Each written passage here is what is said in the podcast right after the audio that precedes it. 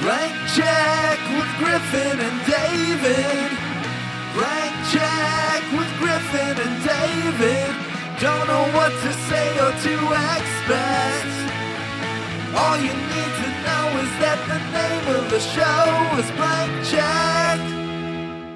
I used to think that my life was a tragedy, but now I've realized it's a podcast. Ugh. Ugh. It's a podcast. I believe he says in the movie, he says a fucking tragedy or a fucking podcast, right? Okay, like, they- you- doesn't he say fuck? Maybe. You guys just saw it. I already forget it. I used to think No, that no, no, my no, it's life fine. was a fucking tragedy, but now I realize it's a fucking podcast.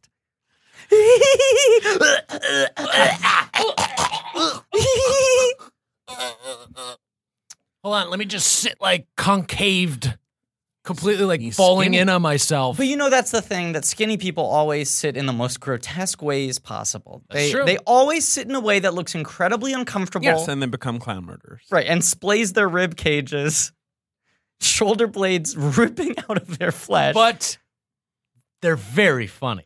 well, and can I say it? Dare I say it? Mm, I don't A know. little bit twisted. A little bit. A little bit or twisted.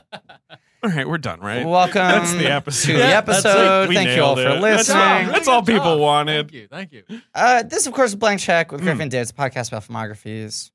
Directors who are massive success early on in their careers or give a series of blank checks, make whatever crazy passion projects they want, Sometimes they laugh. and sometimes they cry, baby. And uh, we somehow backed our way into doing a weird Erstats miniseries, I'm- Erstats I- miniseries. Ersatz, yeah. I'm, I'm Yeah. decelerating us out of it, though. Yeah, you know what the great irony is? Yeah. We were trying to decelerate already, right? 100%. Which is why we, we skipped. didn't do Shazam. and it now, I now kind of view that as a regret. yeah, that's a good movie. It made well, we could do like a. I know. We'll do it somewhere I don't know. sometime. I don't know. But but like uh, it it was because of scheduling, because of how long Burton was, and Dumbo was already going to come out four weeks after right, it was it, released, would be padding. and yeah, we were yeah. like, eh, we're maybe down throttling the DC thing in general. Um, but but here's the thing. Here are two things I never could have predicted. Right. If you told me on the outset of this year, Mhm. one, you will find more value in Avengers Endgame than Joker. Mm. Two, you will find more value in Shazam than Joker. Right. 'Cause Three, tho- you'll find more value in Aquaman than Joker. I guess that's just on Aquaman, I, I'm enough of a James Wan. Okay, fan. okay, fair enough. That I you'll find believed more in that. value in Maleficent 2, Mistress of Evil But I than will say- Joker. Sh- sure. But I will say, well, she is the mistress of evil. Yeah. Uh, I will say, uh, I, post Infinity War, I felt totally burned out. you you on the mentioned MCU, it on I've our talked about- Patreon episodes, Uh-huh. patreon.com slash blank check. Please subscribe. Please. And so I was like, fucking done. Don't want to see Endgame. uh, dreading it, right? Yeah. And likewise, I was like, Shazam looks like diarrhea. Don't know what DC's doing. Mm. Silly. Don't love Chuck, right? sure. and t- th- two of my favorite superhero films in years. Those two. I and I think interesting films that are actually sort of moving the the subgenre forward a little bit. Shazam in particular, I was very Shazam's astonished great. by the balance of actual dark shit, not it's a rainy movie. performative dark shit. Yeah. Yeah, but also psychologically, the this We the talked stuff, about it on our Patreon episode Yes. about the, the scene with his mother and all that stuff. I mean our Patreon episode of uh, Black Panther, I believe Right. is where we discussed this. So we were like, maybe we're done with the DC movies, but I guess we gotta do Joker because Joker seems so weird. Sure. And you and I, a year ago, after b- being completely flummoxed when they announced this film, started to come around to like, you know what? And they, you know, they cast you know, De Niro, and there were those Yeah. location shots of them on the subway, and everyone was, like- and Marin was in it, Right. And we're like, I don't know, maybe it's good. And we were also like, you know what? I like the idea of making like just fucking one movie. Sure, exactly. Right, right. Which It's is just- actually what DC is basically a thing that Warner Brothers is Yeah. planning with these comic movies going forward, Which I think is smart. And which it's is smart and is different It from is the Marvel thing. the so, thing that know, you have it'll to give stick Todd out. Phillips all the credit in the world for. all the money in the world. Well, please. Not a single penny. Was that the line? Sure, Not a single- nothing. nothing. Absolutely No nothing. money That's, in you're the right. That's world what it for was. you. Yes. That movie is essentially the Mr. Burns joke of like. Uh, where he's like, we don't have any, you know, Yeah. I don't have anything to spare, and then all the jewels fall on him, and he's like, this house is falling apart. It should have been called None of the Money in the World because that's what he said. yeah, that's what he, How much do you want to pay for your grandson? Uh, how about none of the he money. holds in up the an world. egg. Yeah, one goose egg. Um, but no, yes, I think we we were kind of in on the the idea of that. Oh no, that's what I was gonna say. Uh, Todd Phelps, to his credit, Mhm. says now, and who knows if this is retroactive mythologizing, but this matches with the stories I had heard. He was feeling very frustrated by the lack of impact that War Dogs made. Oh, oh no, I'm so sorry, Todd. We don't make shitty movies. I agree, and we'll get to that later. Okay. for the rest of this episode. We will Sure. get to that. Uh, but he was like, "It's fucking all this superhero shit. Mm-hmm. How do we use like how how do I work within the system? Because of course, comedy had been canceled. They couldn't make comedy movies anymore. Oh yeah, Griffin pointed that out uh, at the before the movie. Well, the started. film begins, of course, with the mass execution of all comedians Comedians get it, in the town square. and also they the take guillotines drop. they take also the famous the masks of drama and comedy, Right, right. And they rip them apart and they Right. smash the comedy one to Comedy's the down, ground. and it's only drama. right, and they're holding it up and they go, "This is all you can make." And the Golden Globes, of course, they they pretend to have the two, but then it's a massacre. We knew. all the comedians are, are just led off to slaughter. We should have seen it coming. I mean, this is how this is why they gave the award to The Martian because they're trying to push comedy out. And look, I know we've all space poop though. what Oh, we've if all I had been been, going interviewing along Todd with it. Phillips when he went on the cancel culture rant, and I was like, oh, "What about the Martian?" Jesus, Todd. most Maybe look financially around. successful comedy of the last five years. What are you talking about? Is this a comedy at the Globes? Maybe it is. That would be the ultimate joke. I mean, That would be pretty know who good. would love that? Is if this Ricky won T. best comedy at the Globes. Ricky T, Ricky T, Ricky, Ricky, Ricky T. Oh God. But comedy is canceled. Uh, it's probably the reason why Joker got so twisted because he can't make jokes anymore. Yeah. And the movie calls it out, It calls it out. and I sighed very loudly. I love that moment when I love the duality of him being like, I I should be able to joke about anything, but everyone in society's been mean to me. totally.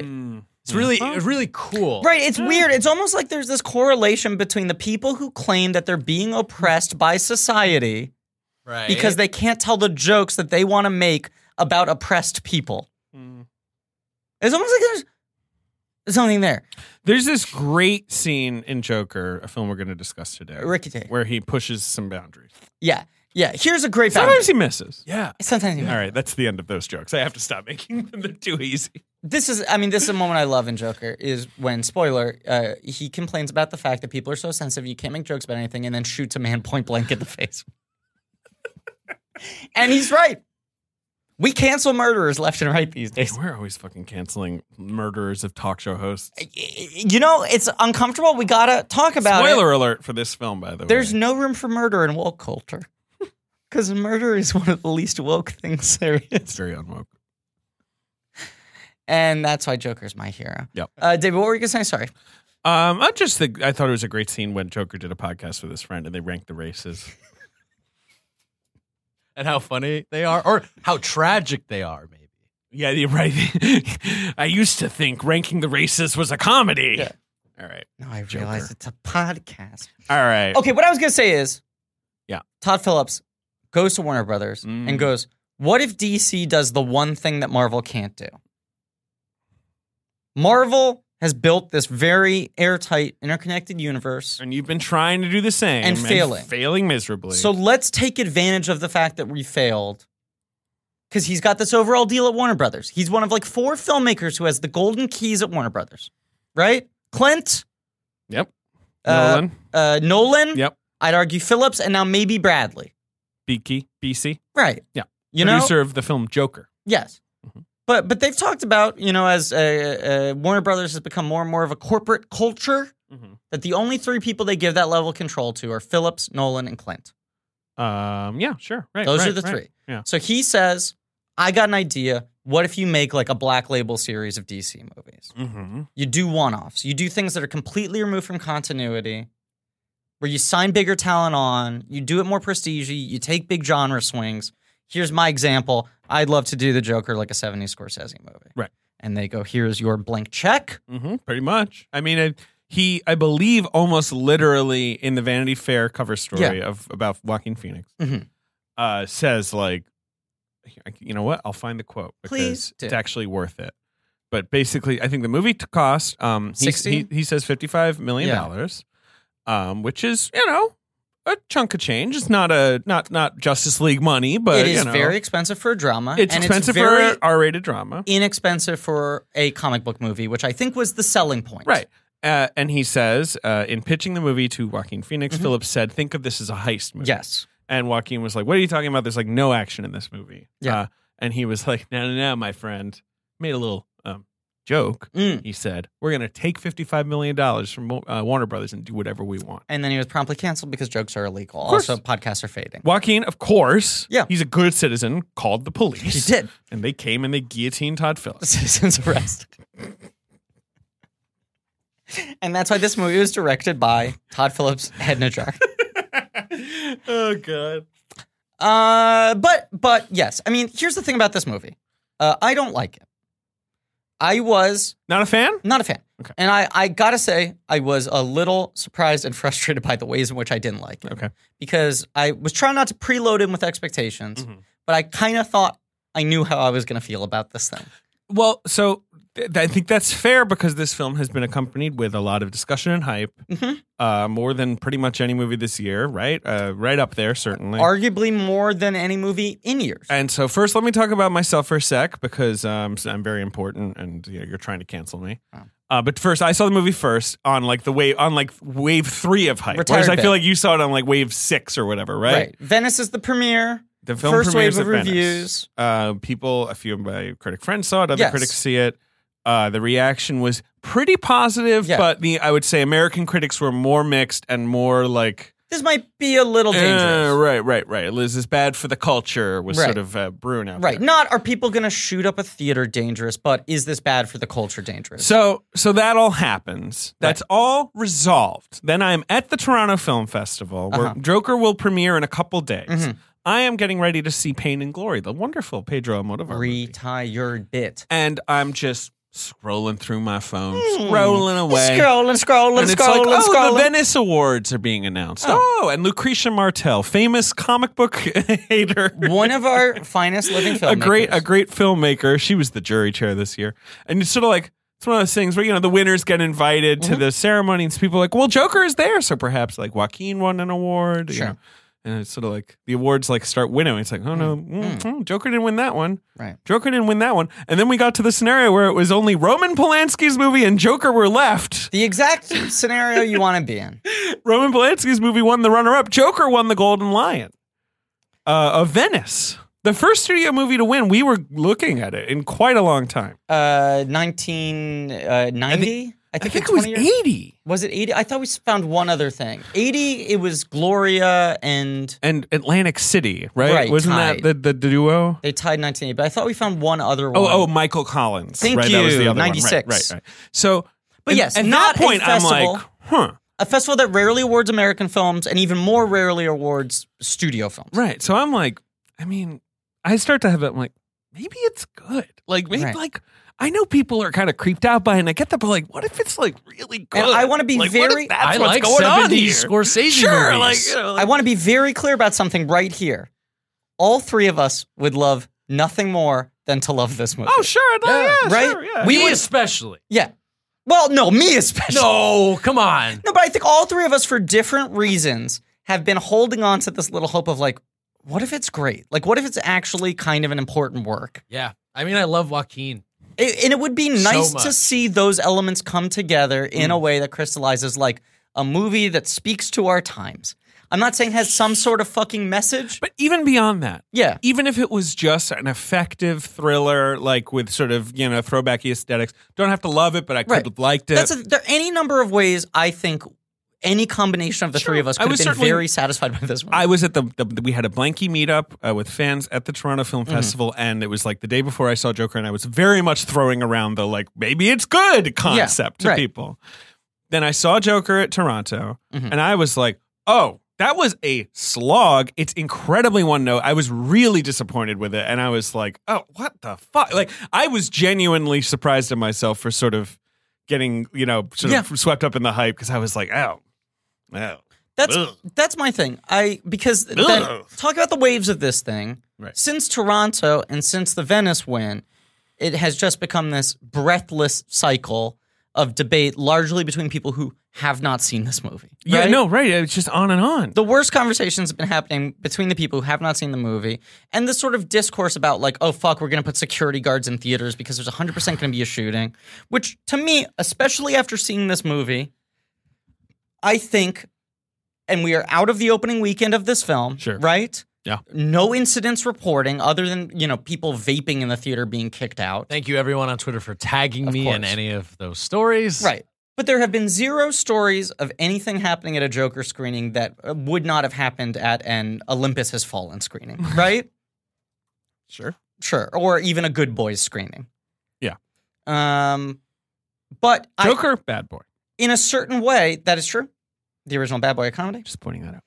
Uh, in a certain way, it feels like that was more dangerous Mm. was the sort of like it almost felt like uh, the news media was trying to will into existence some sort of large calamity connected to this movie. Mhm. Um, and I then guess. I you don't watch know. it, and it feels kind of like empty, half-hearted provocation.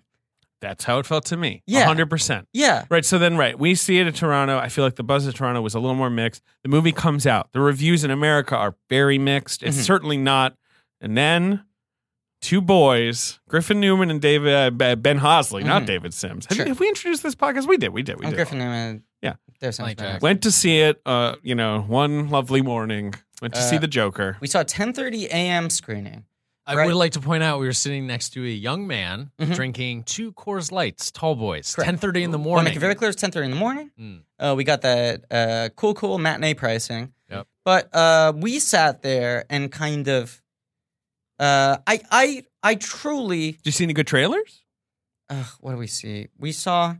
the Michael G. Board, uh, Michael The Michael G. Borden movie. Yeah. Ben's very excited for Just Mercy. I tried to tell him Eh, it's very okay. Unfortunately, you know, it's sort of regular. Just Mercy is just kind of perfunctory. it's like that guy, really good guy. The movie's like he's good, and you're like, yes. Mm. you walk out and you're like, what a good guy. We like, saw, I mean, that- which is fine. we saw the, he is a good guy. the R-rated Red Band trailer for, For Just Mercy? no, no, for what? unrated, out of control. Um, the, for uh, Zombieland Two Double Tap. Oh yeah, uh, which I uh, found very funny. I point out to Ben, it has the um, the chirons uh, uh, from the director of Venom sure. Right, right, and right. the writers of Deadpool, Mm. because those are the jobs that They those went on to. after making Right. Zombie. It's not like they were hired to revamp. They, they're the Zombieland guys. They're the Zombieland It should guys. say from the writers and directors of Zombieland. right, and instead it's like everyone involved in Zombieland, a movie that is fine. Yeah, it's fine. I saw in theaters and was like, okay, yeah.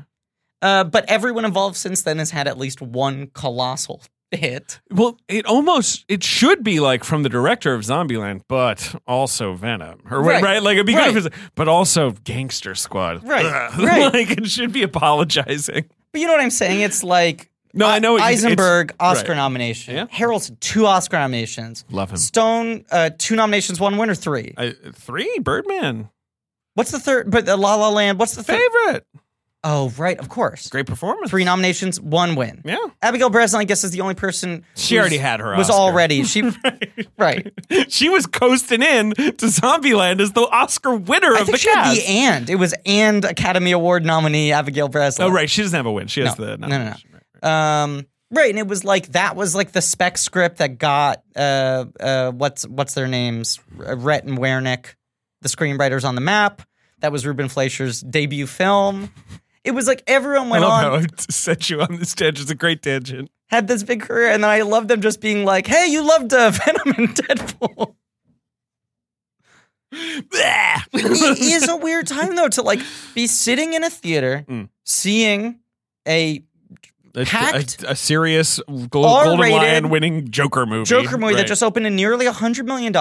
Yeah. And the trailer beforehand is boasting its connection to, Deadpool and Venom. right, two other, like, you can't make a movie out of those characters. Sure, two other That, that material doesn't work. characters. Yeah.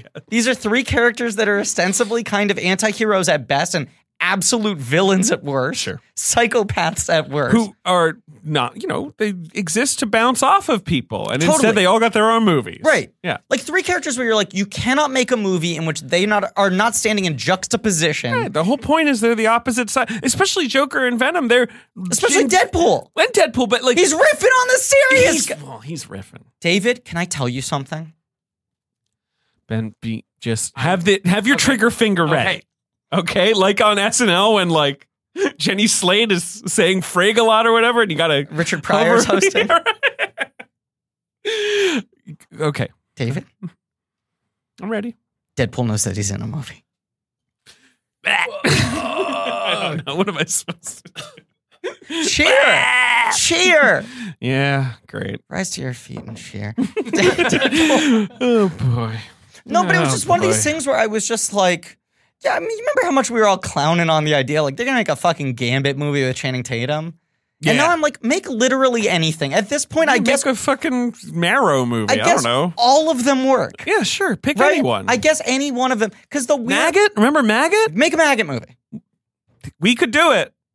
We could do it. Do you know? Can I tell you about Maggot? One of Yeah. the most old, the most '90s X Men ever. He was in like eight issues, and He people might were like, have the "Get single- this guy out of here." That might be the single weirdest superpower ever. Because He- there are ones that are sillier, right. but they make sense. He's a big boy. He's kind Mm. Okay. of blue, blue skinned. He's from South Africa for Sure. some reason. He's got like white Okay. hair, right? Got white hair. Yeah. He's got a whole look. He's got like red goggles, white hair. He's blue skin. He's all over the and he's place. in that post Gambit phase where he's like got the long trench coat. Yeah, he's- not wearing whole like a fucking look. uniform. He's wearing Here's like his- he looks kind of like the crow. Here's his power. He doesn't eat food with his mouth. He has two metal creatures that look like s- trilobites that he calls maggots They- that can eat anything. they come out of his tummy. They come out of his tum tum. His They tummy eat opens whatever up. they want to eat, and then they go back inside his tum tum and like you know give him the food. you know, a straight line, a very clean, understandable superpower. And the X Men introduced That's not a this guy. superpower though. Like wait. well, I mean, it's a mutant power in that it's sort of like sort of a curse, you know, like classic. oh, here he okay. is. I guess the idea was the power is like oh See the the. maggots. See him? Yeah, If there's I a brick do. wall, the maggots could eat through the brick wall. That was that was kind of all he had to offer. right. And they introduced him as like, get ready, the next X Man is here, maggot. Like you know, they were like rolling out the red carpet for maggot. Like there's so a- let's make a maggot movie. Sure. Todd Phillips, get him on the horn. yeah. Uh, uh, well, unfortunately, Marvel doesn't have a black label. Marvel doesn't have a black label. Oh, He- Isn't this also like um? AMC presents like it's like being it's like the AMC Artisan. fine art. Yes. the movie's making a gajillion dollars. Yeah, AMC Artisan is now any movie with a budget under $100 million. That's what's crazy, right? Essens- ostensibly? Yeah, right. Any movie that just is like not in a cinematic universe. It Right. can be a comic book movie. But I, I feel like AMC Artisan was slapped on almost every trailer we saw today. It might have been on the fucking Zombieland 2 Right. trailer. It was on everything. Um, uh, Phillips apparently actually was like, we should come up with a different name. Oh, like, really? We should have like a fucking studio imprint. Oh. And call it like DC Black Label or DC Vertigo or like whatever. like Marvel Knights or whatever, like all Right. those. Yeah, Right. um, and It doesn't have the DC logo. I forget. It It does. does not. no. No. it just has the great uh, '70s Warner logo. the- Right. The, red. I And love and that your logo. big question you had It's cool. since you saw Oh, it, it doesn't have the golden lion. does imprint. not have the Fuck golden that. lion imprint. Fuck that bullshit. Sorry. Sorry. So mad. It's such bullshit. usually whatever film wins the Golden Lion has like I'll show a you. title card before the movie where it says like winner Golden Lion and the like the festival logo. Yeah. Uh, we usually see that in independent and foreign films that win major uh, prestigious uh, European film awards. I'm They want just to getting celebrate pictures that. of the Joker. It's a brag, a huge brag. But it was just the idea of, oh man, this is the first studio film to win the Golden Lion in 20 years. How cool would it be? 20 plus years if a movie being released on 3,000 screens opening weekend starts with the Golden Lion brag. Ah, whatever. I feel like The Shape of Water probably didn't either, did it? Or Roma? Did that win the Golden Lion? Mhm. Huh. Yeah. I wonder if it, I guess it probably didn't either. I, I guess I put, Fuck that. I feel like unless it's foreign, Brag. Yeah. You won the award. everyone should brag and they shouldn't be humble about it. if this movie ended with Joker getting the Golden Lion, maybe it wouldn't kill Robert De Niro. Well, in a certain way, wasn't that the most twisted thing Joker ever did? Was getting the Golden Lion. All right. All right. Um, we we uh, went to see a screening of a different movie last night called Gemini Man, which we will be talking about next week on this very podcast. Yes. Much better. And I said to you, Better than Joker. Do you agree? uh, yes. Okay. And you asked me if I'd seen Joker yet, and I said no, and I am relishing my final hours of not having an opinion on this movie. It was this thing where, like, honestly, truly, despite being someone who's something of an omnivore and likes to be part of the conversation, Yeah, you were just I like, found it so it's, it's fucking nice to exhausting. not have to uh, have an opinion. if we were not doing it on this podcast, I would have waited six months for it to end up on fucking HBO Max or whatever. Mhm. Because I just was like, you know what? This all just feels like a fucking nightmare. Right. And then to see it and feel like there's not much there, there. There isn't much there there. And the, the key to this entire movie, which was my big take that I was going to come in with, and then I believe Sam Adams over at Vox beat me no, to uh, it Slate. But yes. at Slate, sorry, uh, was i- is that uh, the the key to understanding this entire movie Mm. is that Todd Phillips' career started. Ben's going to like this. Oh, Ben's Oh, I ready know. to Oh, I jump know into all this. about He has seen the film itself. Right. Yeah. I Uh, never wanted to. Seemed awful. It's disgusting. yeah, no, thank you. What's the title again? Uh, it's called Hate It. Hated. Uh, a um, documentary. T- John Todd Phillips' first feature Todd Phillips as an NYU about G.G. student Allen. Yes. adored Gigi Allen, booked him to perform at NYU, Mm. made a documentary with his participation that was finished after Gigi Allen died. Right. And so it stood that as right? this final kind of testament And because there's a G.G. quote I Allen want to read. is like a I will find. racist punk rock uh, guy who was really, really on the fringe of that scene, that subculture, and definitely is like, for like example, the best show sort of used him as a comedic foil very often Uh-huh. because it his act was so gratuitous, disgusting. He would smash bottles on his head. He Lot would of poop blood on and poop. stage. Right. Right. He was And shit on the just- stage and throw it at the audience. and his idea was he was so punk rock and the that his shows, the pits are so crazy that you could die if you Right. went to his show. right. It was the ultimate act of provocation. But it also And was his music was bad. Right. And racist. Right. And But but it w- sexist. It was and- all just to stir up anger. Totally, right? Like right. that, that- every every button he was pushing, Right, I'm right. assuming, was just a- to get and, people riled. and he right. was a incredibly manic heroin addict. Yes. You know, I mean, yeah, it was and he like just he died because he d- had too much heroin. right, Right? Like I Yeah, mean, he OD'd. which, Too much. which will lead to the quote I'm going to read. But he was sort of the like uh, uh, nihilistic, uh, antagonistic uh, shadow of like someone like Daniel Johnson, right?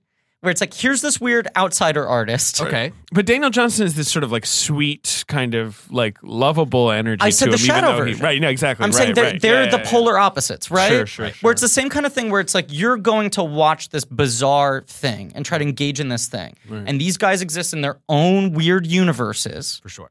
And Daniel Johnson is all about craft, right? Yeah. It's all about like, oh, to most people, this might sound like childish music. But if you actually are listening, his songwriting is like incredibly intelligent, right? Yep. His compositions are incredibly intelligent, and you're watching a Sure, man he was let sort you of into like his a brain. natural genius, Right. right? and Gigi right, or Allen is whatever, like, right. I'm throwing everything at you. My music is ostensibly garbage, Right. and I'm just spewing hate. But the what you're watching is pure unfiltered id in a way, in both cases, that is fascinating to people. And Todd and a lot of other people that sort of, I guess, supported Gigi Allen as they looked at it as performance art. Yes. Correct. I Sure. have no opinion on that. I think Right. that's a stupid. sort of a weird line. Why to would anyone throw. want to go to a show and potentially get murdered and pooped on? I don't. I mean, the, the G.G. Allens of the world, I guess, were after that. I mean, isn't it a famous story that like when they premiered the movie, he was still alive. They like shot more after he died, Okay. and like at the premiere, he like threw a bunch of beer bottles, injured a woman, Yeah. and then ran away because the cops were called. Like he was.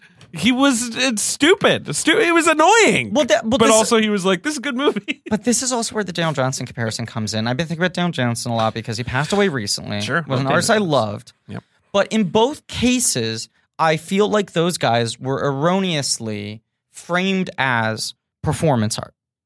Yeah. Mm. Where they like where Daniel Johnson's see what doing you're so saying. weird Yep. because he is a mentally ill man. Right. And he is not concerned with the same sort of trappings of presentation that most of us are, that people were like, I'm not watching him play, I'm thinking about the larger context of this quote unquote simple man with his cassette recorder, right? Yeah. When really, if you want to take that guy seriously, you can take his music seriously. There is art there, right? Absolutely. And Gigi Allen is like the opposite, where it's like, oh, all this shit is performance art. He's making a point. It's like, no, this is a mentally ill man Yeah. who is being encouraged because people think there's some sort of meaning in the fact that he is like shitting in a way uh, on stage, that he is causing violence, that there's some sort of statement here. All right, let's let's Here's move the out quote of I Hater. want to Okay, read though all because right. it's very All right, okay. important. Okay, Yeah. this is from the Sam Adams Slade article, and he said, "Hated ends with Allen's funeral after a fatal heroin overdose, and rather than express sorrow at Allen's death, because Todd Phillips is the narrator of Hated. I know. Okay, hmm I'm Phillips, not gonna watch that movie. you never have to uh, until we do our Todd Phillips. Honestly, miniseries. David, seriously don't. okay, well, Because there's stuff I now have seen that I can never forget. sure. Phillips mourns that he went out in such a hackneyed rock star manner." It's true, right? He, he is, right, Quote, yeah. personally, Phillips says, I always hoped he would go out in a more glorious fashion. Onstage suicide, five dead fans, something rock and roll could never ignore. And as Sam Adams says, that sentiment jibes dangerously with both Joker itself and the people who have used the occasion of its release to threaten public displays of violence. Right. Todd Phillips once thought murder suicide was a joke. Now he's made a movie about a man who laughs at it. And it kind of is the whole fucking thing, right? Like it's sort of this perfect bookmark of his career. Can we do a brief amount of Todd Phillips' uh, career context since we're in this Brief. order? Yes, right. I Okay. agree. So he makes the Gigi Allen hated documentary, Mm. which gets some attention because Gigi Allen gets attention. He is Yes. a topic of Correct. discussion, It's probably one of the many reasons he made it. much like the Joker of his time. Yes. Then he made Frat House. Right. So he, his follow up is he makes a documentary about frat house culture, which uh, people loved. It premiered at Slam Dance.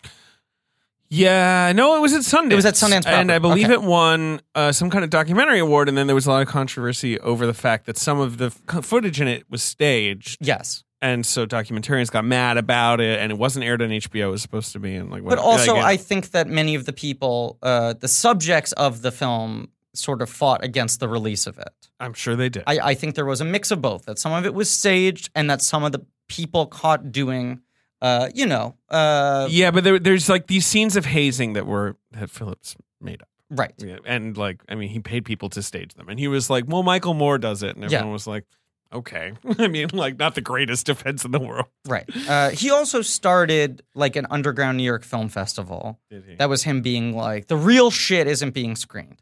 And it was a lot of I'm so fucking exhausted. documentaries on taboo subjects, I am right? too. Yeah. Yeah. Um, Ugh. but Frat House leads to him making Road Trip, which is a Yeah. direct result of American Pie and the sort of resurgence of the Porky style he met 80s sex comedy. Ivan Reitman, Right. friend of the show, future guest. Yes. Who, Uh, as the director of Animal House and sort of the Yeah, yeah, progenitor yeah, yeah, of that yeah. genre. He met him at Sundance when he had the frat house movie. Right. Uh, Montecito Pictures, the Ivan Reitman company, has a first look deal at DreamWorks, and I think they sort of go in the wake of American Pie. Ivan, you should be the guy. make an American pie. Anoint a new dude. Yeah. Find a new. but I think it's also just like make a movie like that. Make a college um, comedy. yeah, exactly. Make a college comedy for us. 'Cause at- when at, Ro- this point, Reitman's out of that. Reitman's like Dave, six days, seven nights. yeah, but they're right, like, right, find right. a new guy who's like you, who has the anarchic spirit that you had in the 80s when Because- you were producing Animal House Like uh, a- and when you were directing Meatballs and all that shit. American Pie came out, I think, July '99. Road Trip is like May 2000. So Yes. it's like you know, I think the, just the minute it came out, they were like, just Direct response. round some people up, have some teens. Right. There's sex. Who do they like? T- t- Tom, Tom Green. Put him can in be the movie. It. Yeah, whatever. And of course, American Pie, directed by friend of the podcast, actual friend of the podcast, Chris Weitz. The Chris great Weitz, Chris Weitz. who Yeah. we've talked about that movie with him both on and off podcast, and the way he talks about it is very fascinating. Where he and his brother had been uh, working screenwriters for a long time, really wanted to direct something, right. and he was like, "I'm very uncomfortable with sexuality. I was very uncomfortable with the idea of directing love scenes. It was not our type of material." But it was like the one, like we'd been fighting so hard to get the chance to make any movie, and that was the thing they offered us. And I feel like if you go back and watch the original American Pie, it is a lot less raunchy than people remember it being.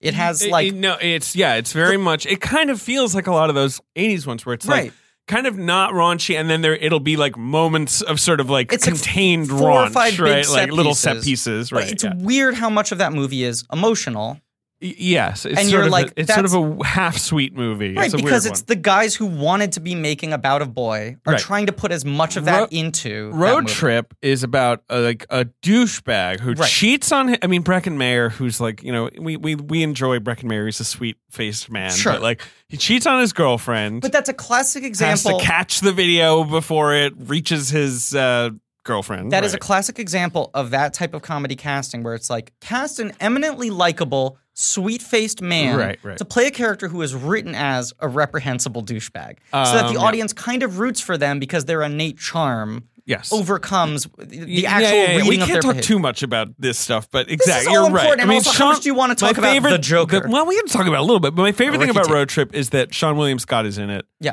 Is Stifler Yes. basically? Right. Like they don't even. They're like, oh, it's my friend, like Iftler. Like Right. I mean, like he's just the same character. And Tom Green had just popped, and they were like, "Can we shoot like he just one does, week yeah, with he just him?" does a set basically. He just does weird monologues. He's the guy like- who doesn't go on the road yeah, trip. and he just talks to people. He narrates the movie, and most of it he's just in a room by himself. Uh, and who else is in it? Uh, DJ Qualls. His uh, breakout, of course, became our next great movie star. Uh, what's his name? Uh, the guy who played Paulo the, Costanzo. the Animorph. Right? Is that him? and then he was in Joey.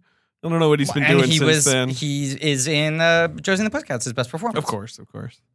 Uh, so there was Alexander that. Cabot. I guess it did well. It did well. It did, um, and that sets him off. Old school, which I think is the most uh, sort of uh, purely functional Todd Phillips movie.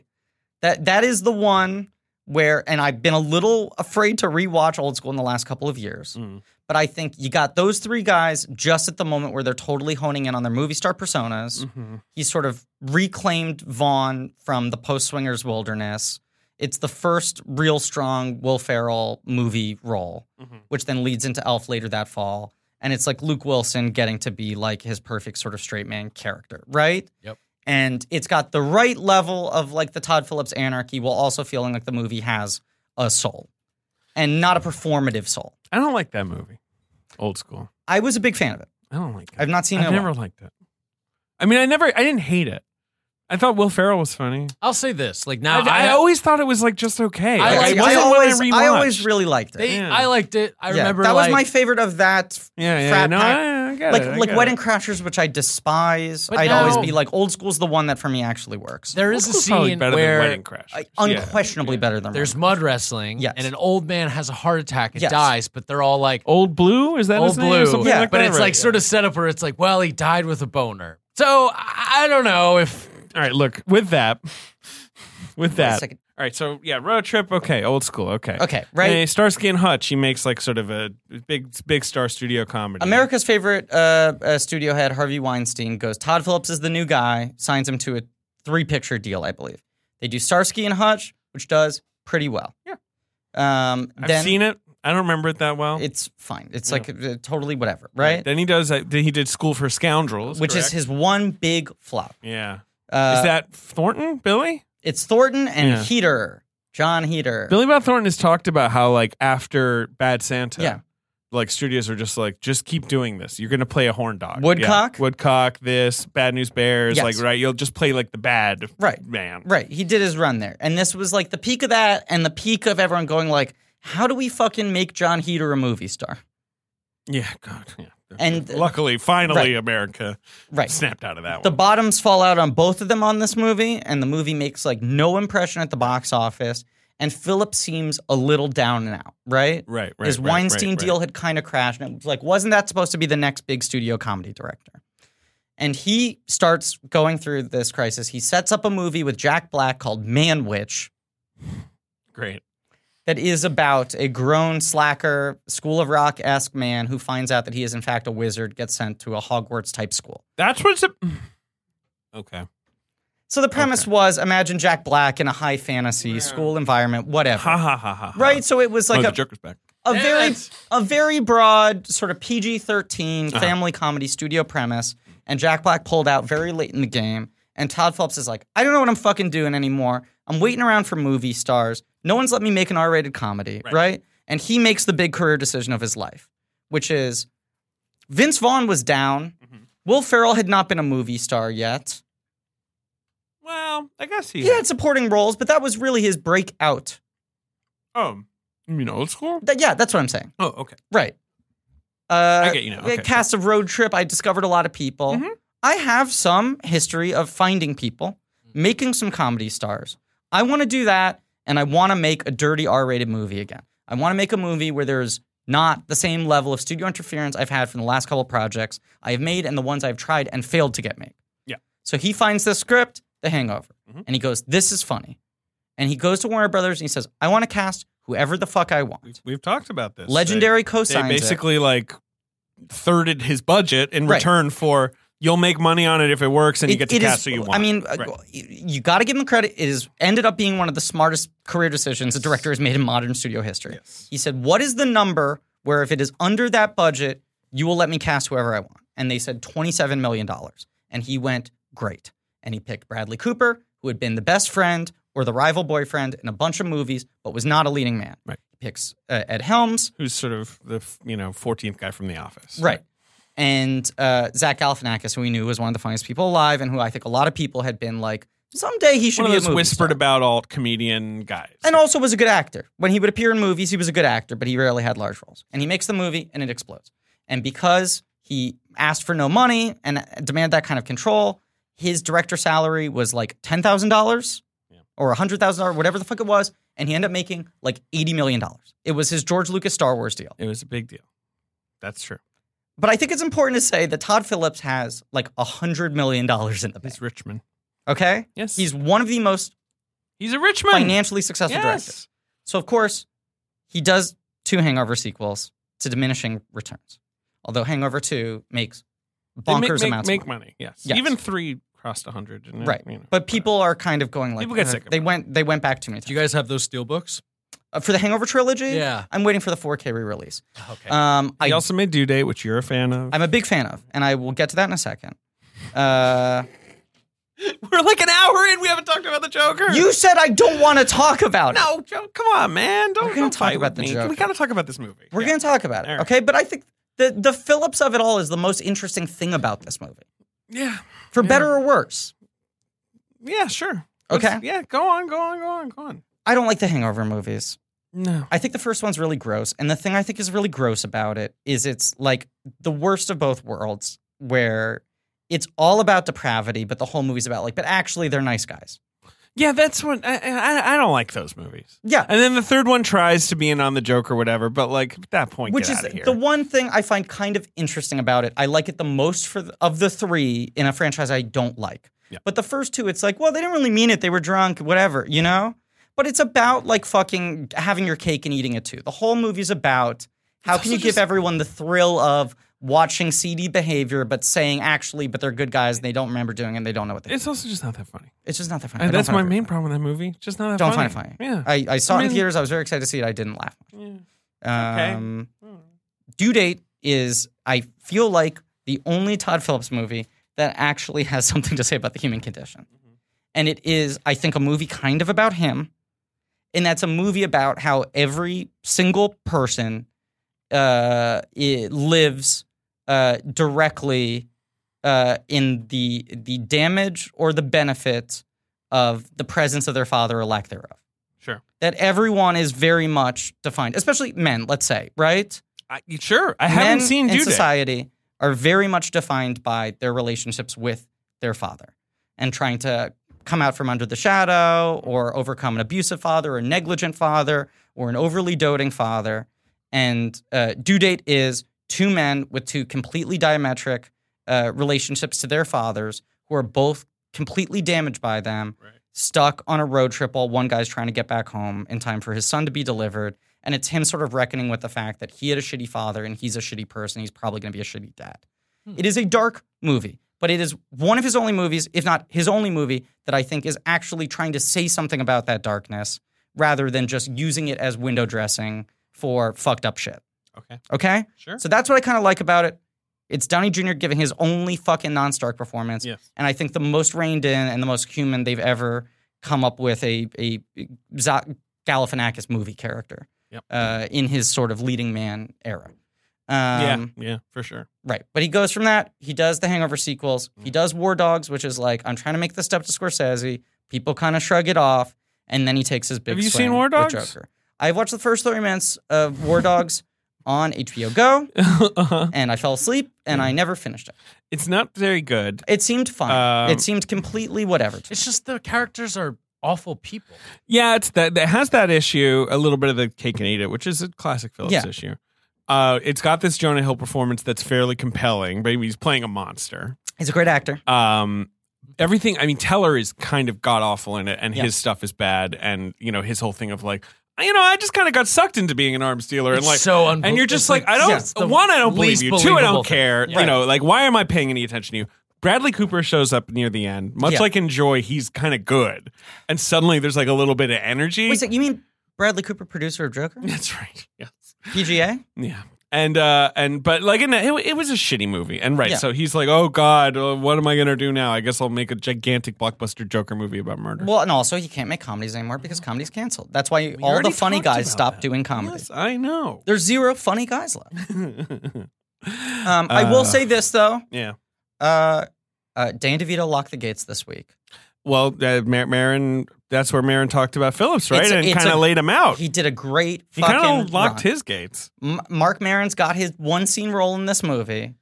It's pretty good. Mark Maron hates superhero movies. He's been Sure. shitting on him. He made it very clear. I took this movie. I wanted to work with Bobby. That was it. Right. I got one scene with De Niro. He's one of my idols. I want to work with him. Right. But I don't like superhero movies. I'm kind of like depressed that I'm in one. Well, this That's isn't what a it is. super. It's, it's a comic book movie. That was his right? other Yeah. justification. It's barely one of these. I picked it because of De Niro. We're hopefully trying to do something different. Whatever. I have one scene. Right. And the movie comes out, and Todd Phillips goes on the defensive, Yeah, as can't these make- people always seem to do, when they're successful, and have been able to do everything they this want. is the in their whole career. thing. I'm like, you're doing great, buddy. You're doing great. Pure blank check. If you want to make a status. comedy right now, you can make it. Todd. His You know, you- producing partner, his shingle at Warner Brothers, is him and Bradley Cooper. It's two of the Mm-hmm. They're doing only great. four guys at Warner Brothers they're doing who great. have carte blanche are united together. They can do whatever the fuck they want, especially post Joker. But somehow these people always seem to think that everyone's preventing them because they're saying that they don't like the things they make, which is free speech. All right, well, look, enough. Our podcast. All right, enough, enough. We're But- going to talk about Joker now. But enough. Marin, Marin yeah, yeah, yeah, went yeah. on this incredible run explaining you're allowed to say whatever you want. Yeah. And people are allowed to respond however you want. And if you feel like you can't be funny while thinking about other people's rights, then you're probably just not that funny. Right. Then you probably aren't that good at comedy. Or, or you need to work harder. Right. Or the only things you Also, find Todd funny Phillips isn't a comedian. are at the He's a- expense of other people. Like, I, I have no sympathy for Todd Phillips. Doesn't matter. He made the Joker. Yes. Joker. Joker. Joker. When you introduce me, can you call me Joker? Yeah. Okay, so the movie opens with what? Him at the meeting with the social worker. And then, Oh, like, it's him you know, with him, the grease paint. him It opens- doing the Right. He smile. works Hello, at, so he Sam. works at a clown store and works at a clown. yeah, he's like a rent a clown. Clown Factory. And they're playing one of eight songs that invoke clowns or smiling or laughing in the Yeah. title. I know. Todd Right, because they do send in the typed clowns. clown into Spotify. they do smile. yeah. What are the other ones they do? They do I don't everything that's fucking like know. in any way adjacent to like make them laugh. Probably is in here somewhere. Uh, Sure. you know, whatever. But also like in the white room and the fucking Gary Glitter rock and roll part one. The thing about okay, so there's been you know a, the like 18th sub controversy about Yes. Joker is that it features a Gary Glitter song. Gary Glitter is a convicted pedophile. one of America, uh, America. I'm sorry, one of the world's most uh, notorious and Famous. successful pedophiles. And so people are like, how dare you know, like literally, he's going to make some money off Sure. of this, which is true.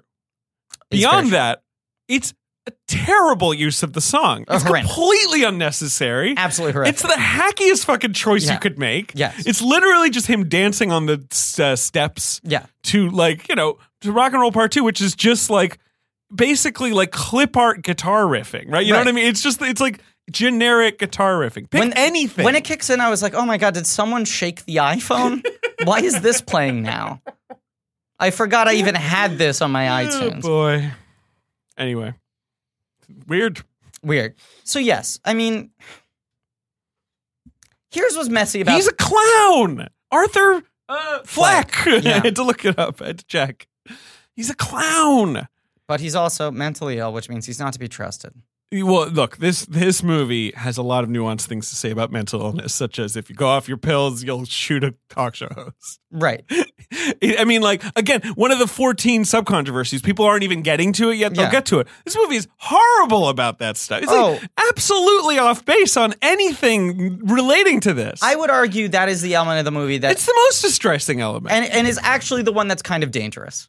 Y- y- sure, I I don't think that like uh, fucking you know considering that there's like it'd be one thing if it's like he's crazy and he goes to the asylum lots of hollywood movies have painted Sure, with that brush sure. but like the scenes with the social worker him going off his meds like you know having it all Well, like he, he didn't go off stack. the meds. Society Oh, yeah, well, took the they meds pulled well, the meds away. off. you know what I mean, from you're right him. society's the real joker but also he is not only a man who suffers from a fucking catacomb of undefined mental right the, illnesses. the laughter is is like an, an unnamed mental illness where he laughs when but he's, he's got nervous 18 or whatever medications, and there's a Right, bunch of shit right. that they never name, that they never point a finger on. Sure. That's just a fucking side effect, right? That's a symptom Mm-hmm. of whatever his his you know neurological uh, issues are.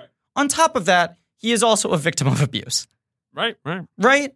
And to me, that is the area in which this movie feels wildly irresponsible, where it's like, I honestly don't think this film is coherent enough or tapped into anything enough to make some fucking Jordan Peterson fan be like, fuck, I gotta get my gun and run through the streets right now, right? Sure. I don't think it will rile anyone up to that degree.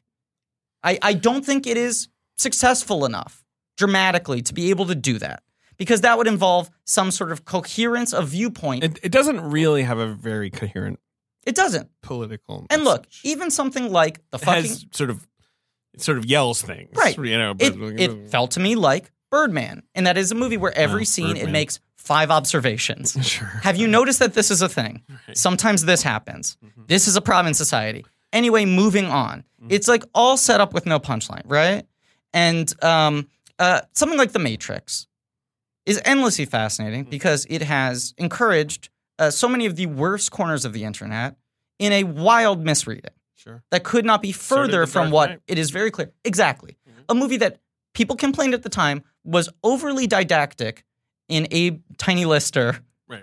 flipping the cover down on a detonator and going like, we will not let this man define us. Sure. And people right, were right. like, ah, the movie's Uh, sermonizing. laying it on a little thick. Right. And yet, for 10 years, people still took all the wrong lessons and were like, the point of that movie is the Joker well, that's, fucks, that, right? I, I would say that's the reason that I don't really watching the movie. It's neither here nor there how people react to it. 'cause Totally. You never know how people are gonna That- react. that's to my a whole movie. point. You never fucking know how people okay, are going to okay, react. okay, Okay? So But- I don't think the film's coherent enough. okay. But what do you think? But I do think this movie, in the same way that every time there's a mass shooting, Mm. our politicians, our elected officials go, well, it's not a gun problem, it's a mental illness problem. Mm. And they use the boogeyman of mental illness as just a giant undefined umbrella to say there are crazy people out there and you don't want crazy people doing crazy things. Mm. But also, we have no infrastructure to help people who suffer from I mental mean, every- illness. that stuff is really irritating in this film. Like, yeah, have the sort of social, like portraying the failure of a social safety net right. as part of a fucking comic book villain's origin story.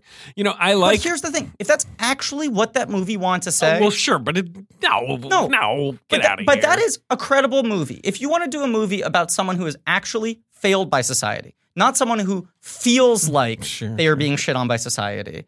But the second you're getting into, oh, the social worker is losing funding, so he can't afford his medication anymore. That's a fucking thing. That's an evil in this world. That is a, a tangible thing that people Yeah, don't tell stories about. Sure. That's a path you could take. Here's another path the haves and have nots, right? Mm-hmm. the idea of Thomas Wayne potentially being someone who has bought himself out of culpability and responsibility for a child is something that has a little meat on the bone potentially. Sure. You know what does not have any meat on the bone? His mom was crazy. She made up lies. Also, she beat him over the head and tied him to a but radiator. also, yes, but also what this movie is doing is it's not letting anything be true or not true. Like Right. you can watch it and be like, "Wow, I think that's in his head and that's real." so who gives a or shit? I think Nothing Wayne matters. is like, "Well, uh, sounds like you just tapped into Todd Phillips's viewpoint." which is the whole fucking Okay. problem with this movie. But um, beyond that, like it's like so. Say there's Split, the Shyamalan movie, Mm-hmm. right? Yes. Which also sort of plays around very wildly with like depictions of mental illness, And I had those problems. but with- it leans in the other way where it's like this starts out realistic, and then by the end, it's like this is fantasy comic book shit. Right. Whereas this is starting with fantasy comic book shit, but then being like, but really, like this is real and gritty and human and personal. Like you Right. know, it's like trying to lean away from uh, the you know, he's a comic book character. Right. Now, look, I mean, Alan Moore's whole fucking thing about the Killing Joke, which he wrote, and this is you know somewhat inspired by. Mm-hmm. it was the first time they gave Joker a sort of detailed thought-through origin background, and yes. made him a failed comedian. right, And it was also the first time that someone put a substantial amount of menace into the Joker, who had always been sort of a theatrical threat up until that point. And it was the first time someone was like, that's not entirely true. I, w- I can dispute that, but but because he'd already um you know, he he Joker I- we can talk about that, but it was the first. It's a very dark book. he, he shoots paralyzes. Batgirl in the spine. well, he, I think he'd already killed Robin at that point. Yeah, he'd already killed Robin. at okay, that point, fair yeah. enough. Now, Joker in Batman was originally a very scary villain. Yes. And then after a while, DC was like, Batman's recurring villains are not allowed to kill because Mm-hmm. then that would prove that Batman is inefficient at stopping crime. Oh, sure. And so Joker, only one off villains were allowed to kill. And Joker became the sort of more Caesar Romero funny villain. Okay. Mm-hmm. And for a long and then he vanished because DC hated Joker. Mm. And in the 70s he came back scary. Yeah. 70s when they were was then they were like, no, Joker was cool. Let's like relaunch. It's like him. Neil Adams. And, Yeah, exactly. uh, And the- the what's his Joker's name, Five Way Len, uh, Revenge, yeah. which is a great Joker story. Uh-huh. And then, yeah, in the 80s, is as everything in comic books, it escalates. And Right. Alan Moore writes The Killing Joke, in which he paralyzes Batgirl, he shoots her, he takes na- naked pictures of her. It's terrible. Frank Miller does Dark Knight Returns. sure. Yeah. Um, but then Alan Moore later was like, I don't like The Killing Joke. Yeah. I don't think I had anything to say with it. Like, I, don't- you know, I feel like I should have been reined in. It's just kind of negativity and darkness. And I feel like comic books have only leaned more into that, which I don't like. And then he's like, Joker doesn't represent anything. He's a comic book character who is Batman's, like, you know, Right. opposite. He doesn't really stand in for anything. Like, that's sort of his fun of It's like, it's tough to do something allegorical with Joker because he's not a stand, he's a comic book character. Which I think is what people find so fascinating about him and why we cannot fucking we give love him up as We, a we want character. to keep doing the Joker. because it's like he he kind of is just this fucking Rorschach test. Like he's kind of this reflection of whatever the fuck we're feeling and how much meaning you want to put onto him or lack of meaning thereof. The smartest way that anyone has ever dramatized the Joker is just the the Nolan uh, game of his changing backstory Well, I love that. right? Like that's perfect. That's the best writing I've ever seen of the Joker in any medium. Right. Aside from the quality of that performance, Right. Right? It's just that is like that's it. That's what we find fascinating about the Joker is that any one of these backstories on their own. Would make sense for such an indefinable creature of evil, right? But the yeah. fact that they keep on shifting means it's maybe one of these or none of them, or who fucking knows, or maybe it's all a put on. And then also, what if he put Twisted on his head? right. Well, damaged. Damage, sorry. Fuck. What if he laid in the mi- on the floor around a, a circle of He does that knives? in this movie, right? Uh yeah. That's in this one? In Joker. He does every night before he goes to sleep. He lays out his Brooklyn ends and then carefully arranges knife by knife around his head. Does he sleep on the couch or is it like a two bedroom? He sleeps on the couch. Sleeps on the couch, right? Yeah. I was trying to get how squalid his apartment is supposed to be. yeah. Because initially I was like, wait, did both him and his mom have rooms? I'm- Yeah. It's all right. Also, anytime I see squalid New York City apartments, I'm like, that looks fine. Well, I mean, that I've is the- lived in apartments that are but worse that's, than that's that. the story of New York. Was the, the homes were often good. You know, they, they Yeah. got bad, but Right. you know, good bones, as, Good the, bones. as the gentrifiers then Hey, said. Good bones. Or as Ben Hosley says all the time about bones. uh, bones. Also, uh, Joaquin Phoenix. Look at his bones.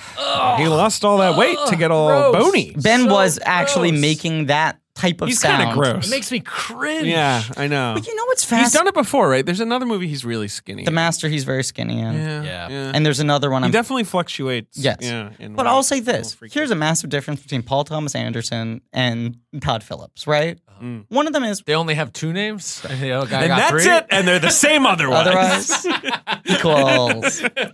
Um, Joaquin's crazy skinny in The Master. Mm, And he's doing the same sort of weird, what you call a ham sandwich performance. for sure. It's a lot of mannerisms. This is that too, in my opinion. I And mean, I look, prefer The Master. I It's a rewatched The better Master movie. for the umpteenth time a couple weeks ago. I should rewatch it. I think it's a phenomenal film. Does it have anything to say about the current moment we're living in? I think so. No, I was about to say, like, doesn't it obvious? I feel like it's it's really relevant right now. I think it's one of those movies that's kind of actually about everything Yeah, yeah, in the yeah. way that the Joker is about nothing. Mm, You know? about how society is the biggest joker of all. So uh, Um, yes, but Take that but back. but but but uh, in that movie, he's doing ham sandwich. Mhm. I think he's supported by the film.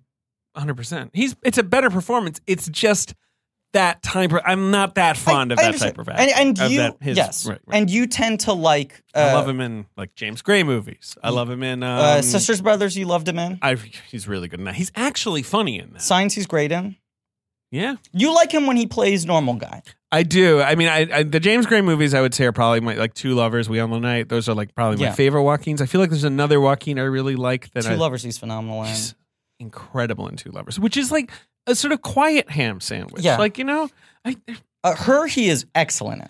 And Yeah. I'm not a huge her fan. I don't like that at all. movie. I don't either, so- really. it's so. But I think he is so good. oh in that well, film. um, the you know uh, you'll never really hear. Well, yeah, I wasn't sure if terrific you in liked that. that. performance as much as I. Oh, did. I love that. It was Performance. my best actor when He's of course also very last year. dialed into that movie's Yes. tone in the right way. I don't know. I really love that performance. He is someone who I had been pretty sick of him, and then Yeah. he gave me those. Yeah. he is someone who kind of lives or dies based on the collaborator. Sure. You know, because he is a guy who, by all accounts, is so sort of experimental and throwing shit out there Mm-hmm. that he needs to work with someone he trusts, who guides him the right way and picks the right fucking footage. And this just feels like Todd Phillips was telling him on a day to day basis to do weird shit and then just compiling two hours of the weirdest shit. Yeah. I mean, there's definitely some stuff like that. The dancing Yeah, um, is something Phoenix came up with. totally. He was supposed to like laugh or whatever, and he was like, "What if I did this dance?" And Phillips was like, "Oh, that's good." And those moments in the movie are something. There's I would- something. they're not that interesting, but they're at least something. It's We interesting were talking about performances. like They feel sort a of little different. commedia dell'arte kind of Right, reference, right. maybe. um and it's just sort of like something to hold on to in that movie when most of the scenes in the movie i was kind of just like can we get this over But with that's like why the use of his body, like he's Yeah, all right. twisted and skinny in the master, right?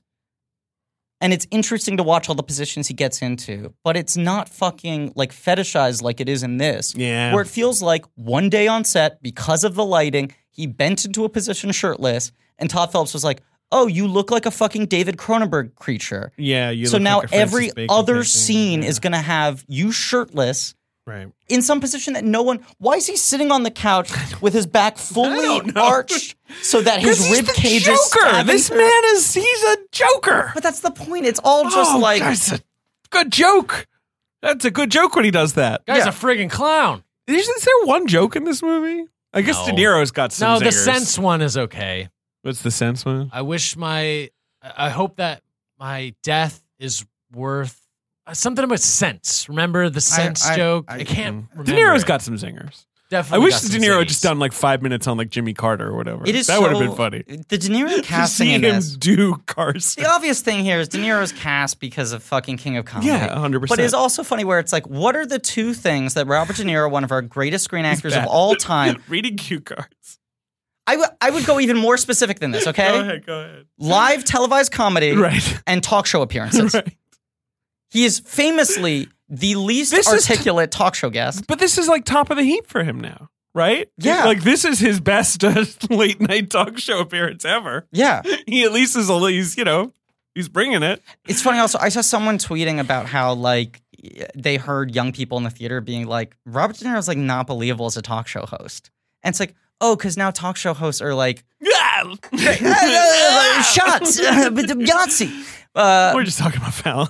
but, but also Corden, Yeah, sure. the party game sort of like, Right, I'm just a right, good guy, I like everything thing, where as talk show hosts used to specifically be, here is an ornery old man who seems to resent all of their guests. These fucking kids in that disco. Man, I know I'm not allowed to say fuck, but who's watching? And you see, like, here's another example of where this movie almost gets at something, Mm-hmm. but doesn't actually, throws in so many conflicting points that it doesn't actually land any sort of view on anything.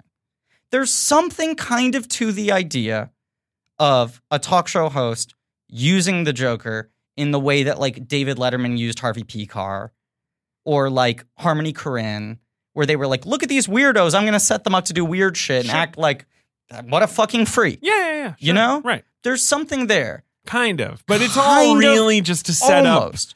the final thing. Right, totally, It's which- more just plot. And also, I refuse to believe for a second Mm. that Joaquin gets up one time at a stand up club the entire yeah, movie. it goes viral in 1980 Gotham or they whatever. film Like, his set yeah, and get the fuck send outta it to. here. Yeah, no. Why would he play? That's not bad enough to make it onto this guy's show. Yeah, I agree. Right? I The agree. set- especially not a No. Carson style show. Maybe like a freaking Carson Daily show. You know Yeah, what I mean? That's 'Cause like it's more every like open cringy. mic Right. in New York City. Every- Exactly. Currently. every- Every open mic. Here are two points. One, every open mic performance is more embarrassing than that. Right. Two, if someone got up on stage in an alt room in Brooklyn and just laughed for three minutes, Yeah, people would be like, "Oh, he, who's this guy?" this rules. it might crush. if the but bit I more was, mean like come I up on feel stage with like a if this notebook thing and you is can't set, make it through your jokes would destroy. This thing is they set get in- new faces. This thing is set in 1980 Yes. or whatever. Like, whatever. Like cringe comedy is not yet a thing. No. that would that's like Dangerfield is No. going on Carson and being like Doc talking about Doctor Viddy Boom Bots. Like Yes. we're not ready for like you- like uh, feeling awkward and having that be funny. Like that's not happening yet. No, those kinds of videos weren't catching on to the mainstream No, Carson didn't like that shit. in that way. But can I tell you about something, David? yeah. So yes, we were talking about the the Murray Anderson thing, that whole element of it. It is weird De Niro casting, aside from the fact that, you know, it's the inversion of the King of Comedy thing. Yeah. Because he's not very convincing as a loose charisma based comedian. He's not very convincing delivering those jokes. He is not very convincing of like the But you know rhythms what? of the pattern. I agree with that, but you know what? He is compelling because He he's is. Robert De Niro. He is. So when he's like hosting a late night show, I'm like, I'd watch this. he is innately compelling. And I will say this I think when you get into that final sort of showdown between him and Joaquin, and it's actually just an interview, I think he plays that very well. Well, good actor. He's a good actor, but I'm saying you could have made him more of like a Morton Downey junior made him a more like aggro sort of conversation based talk show host. Or even like um, you know, who's the guy who used to go after Carson who was basically um, Tom Snyder. Yeah, Tom Snyder. Right. the idea of making him like a fucking Borscht Belty, like one liner guy. But they need it for their That's stupid, the you know, plot setup where he is actually like Tosh point oh. right. And it, and they need it to be De Niro because do you get it, King of Comedy? yeah. Now here's the other thing. I, I was thinking about the sort of the Scorsese Robert delusional movies, right? And I came up with that the other day, Mm-hmm. Taxi coined Driver. it TMTM. Right, right. Uh, but but the Taxi Driver, King of Comedy, sort of like here are these sort of delusional loners who live in their own kind of weird fantasy worlds Yep.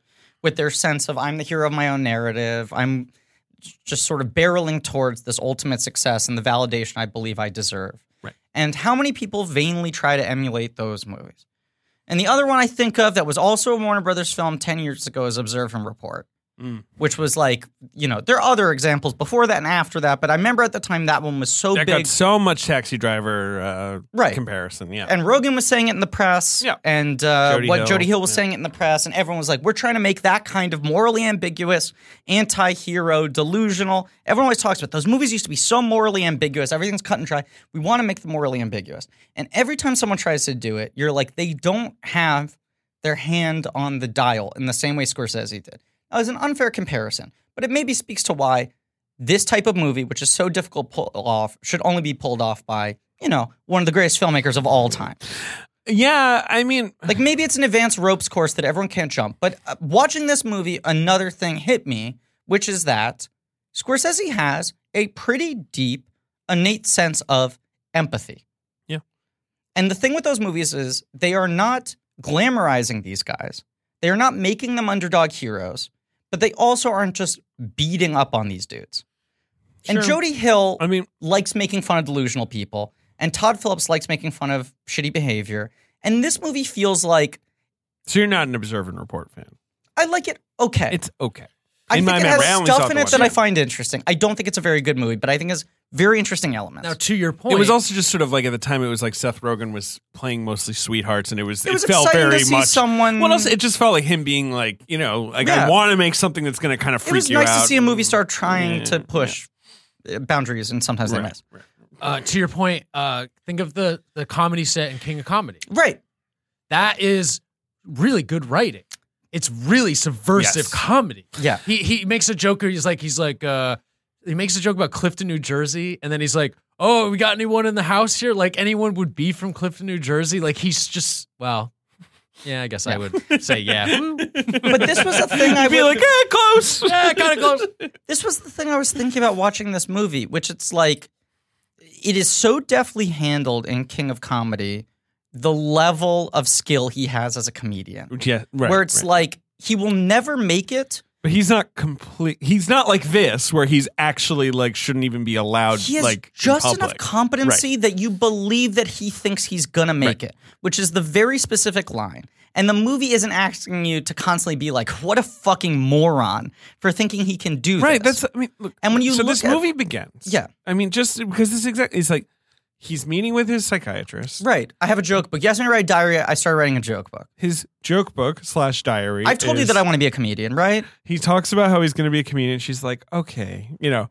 She opens up his joke book and it's basically just like he's scrawled like murder, murder, death, death. I am a Freudian nightmare, right? Like he's just sort of like He's also like cut, collage yeah, in he's his cut joke book. headless bodies out Yeah. of porn it's magazines. it's like It's the ri- most riddled with misspellings. It's He's like the- illiterate. it's the most hacky fucking like you know SNL version of like the diary from Seven or what, right? Like it's just Right. like draw a serial killer di- diary for me, right? Like But that's you're messaging three things at the same time. You're going, A, this is like the evidence of a psychopath He's after he a commits his psycho, crimes, sure, right? right, right. B, these are bad jokes. They aren't funny. They're Sure. badly constructed. This guy doesn't get jokes. And C, he's a moron Right. because every time they cut to a sentence in his book, it is so wildly misspelled. right. He uses the wrong word. he, you know, Right. always. The, the other always. thing I want to you know point out There's a is point where he says have, like H A V E, and it's written as half. Like I have to go do this or I whatever. know, It's I- like I know, so he's I know. like what? Okay, go on. well, Taxi Driver, which was written by Paul Schrader, Uh, A good movie that is well written. sure. Yes. uh, was uh, inspired by the diaries of Arthur Bremer, who was this guy who tried to shoot uh, George Wallace, right? Uh-huh. or maybe did successfully shoot. Yeah, he shot him. Um, and like, so you've now filtered this like four times, right? It's like that that genesis of an idea of like, right, the diary of a madman. And like Paul Schrader, right? He was like working as a taxi driver and going crazy and like writing this screenplay in the back of a car and like, right, like that's sort Yeah, of of like course. the energy that's driving that movie notoriously. and you got three very academic thinkers: Yeah, De yeah, Niro, yeah, yeah. Scorsese, and Trader. And here's another big Now- element that movie has working for it: those three guys were all actually living with palpable frustration about their careers and what they felt they were destined for. Sure. So and even they if also the lived movie in the actual 1970s. Right, they knew that shit. right? Um, but but even if they're exaggerating it to like a violent psychotic degree, that movie is funneling the energy of Scorsese, De Niro, and Schrader each going, I know I have the goods. Why isn't letting a- anyone letting me do Especially the thing I can do? at that point, Trader, very Right. much so. And so then this we have this this movie is kind of like a taxi driver pastiche in that it's Kinda like king of about a cra- comedy. kind of, but it's plot wise it's more Taxi drivers. taxi yes, driver right. because it's about a guy who eventually commits this act of violence He's and under the like boot. is kind of regarded as a hero keeps in a fucking weird everything up. way. Everyone Right. keeps on fucking him over. Right.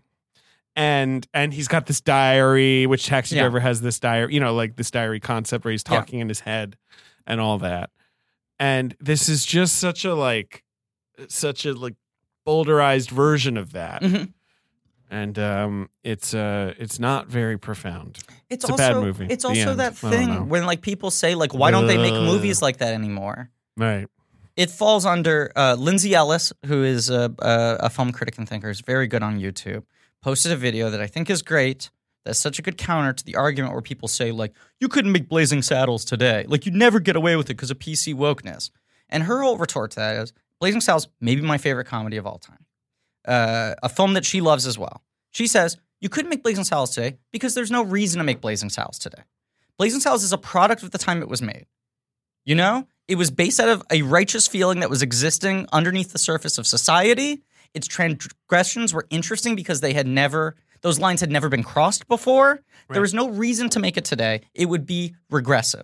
What you could do is make the film that is the equivalent for our times as No. Blazing Saddle was. no no you have to make taxi driver again That's the fucking then they did it. problem. No, but- is that people go, Okay. oh, I want to make a movie like Taxi Driver again, and rather than go, okay, let's like adjust the compass and figure out what Taxi Driver is for 2019. well they did and they Kind decided of. that it was joker because now we make comic book movies so Right. that's what they did that's what he did that right that's Right. like he like he's like there's another line in that Vanity Fair profile where he's like, "If I can't make comedies, I'm gonna Yeah. make something like that." You And know, it's- like where he's and like, it's a- "Fuck you." There's a it's- lot of "fuck you" energy. It's you know? about the weird fucking energy of straight white men online feeling like they're the well, persecuted that's what everyone was class. picking up on it, you know, as it as it Right. right started to gain steam. Not so much that this is a movie about a guy who's like looks at the camera and is like incels march, you know, like Sure. but it's just more that it has this it's a very taxi driver subplot Yeah, in which he likes his neighbor down the road, uh, down the hall, played by Zazie Beats,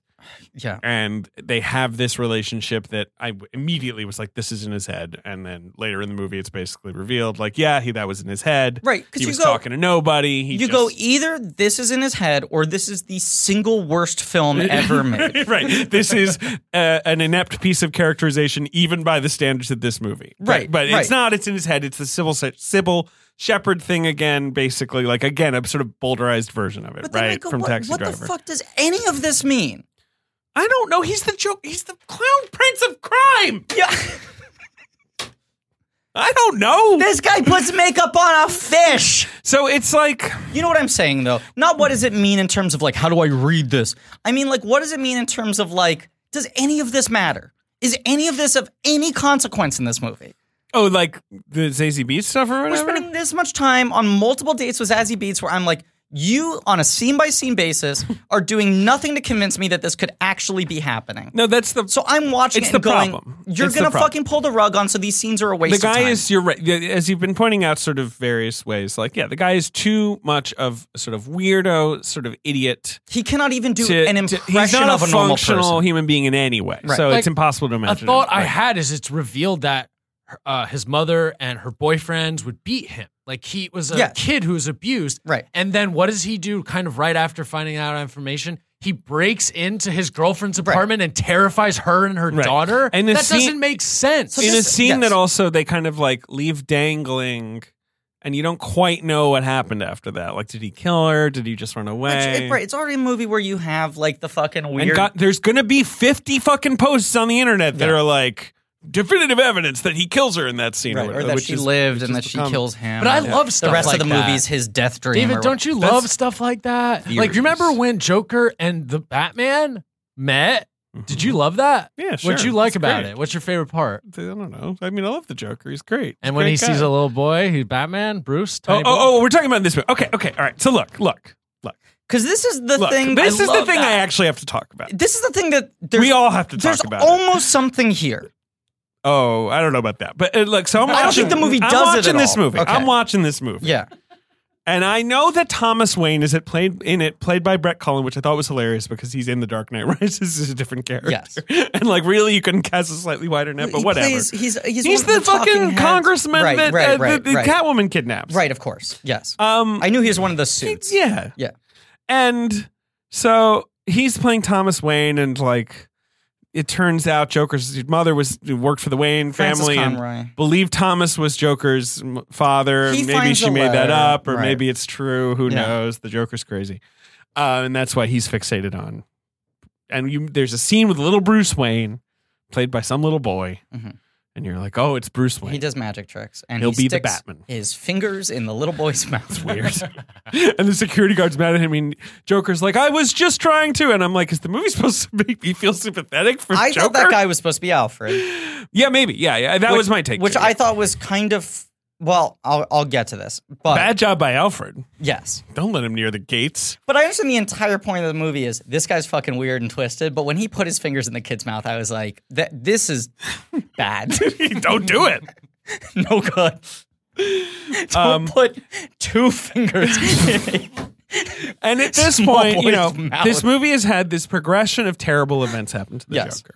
I'm just going to take us through the plot very That's briefly, where it just actually. feels like fucking No, but I, I- we need to, you know, so like there's the Yeah. early, he's beaten up on the street by a bunch of kids. who are not white. That's true. Because most of the people of color in this film are either clerks They're either angelic or uh, Service uh, workers nameless, or criminals. hooligans who are later referred to as savages. But then there's, I mean, then Joker gets a gun and it goes off in one of the better scenes in the movie. A the scene with, hospital. with the when, yeah, no, that's no, that's just weird.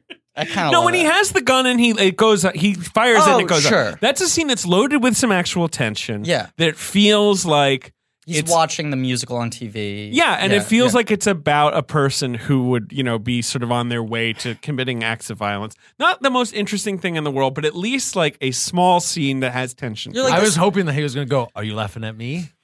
Are you laughing at me? okay, and then he's harassed by Wall Street bros on the subway. one of whom played by the great Ben Warhite, sure, who great who, New York comedian. who, Yeah. who sing Sondheim at him, Well, they're huge Sondheads. and he shoots them. They're coming straight from a performance of Merrily We Roll Along. you got that in the subtext, right?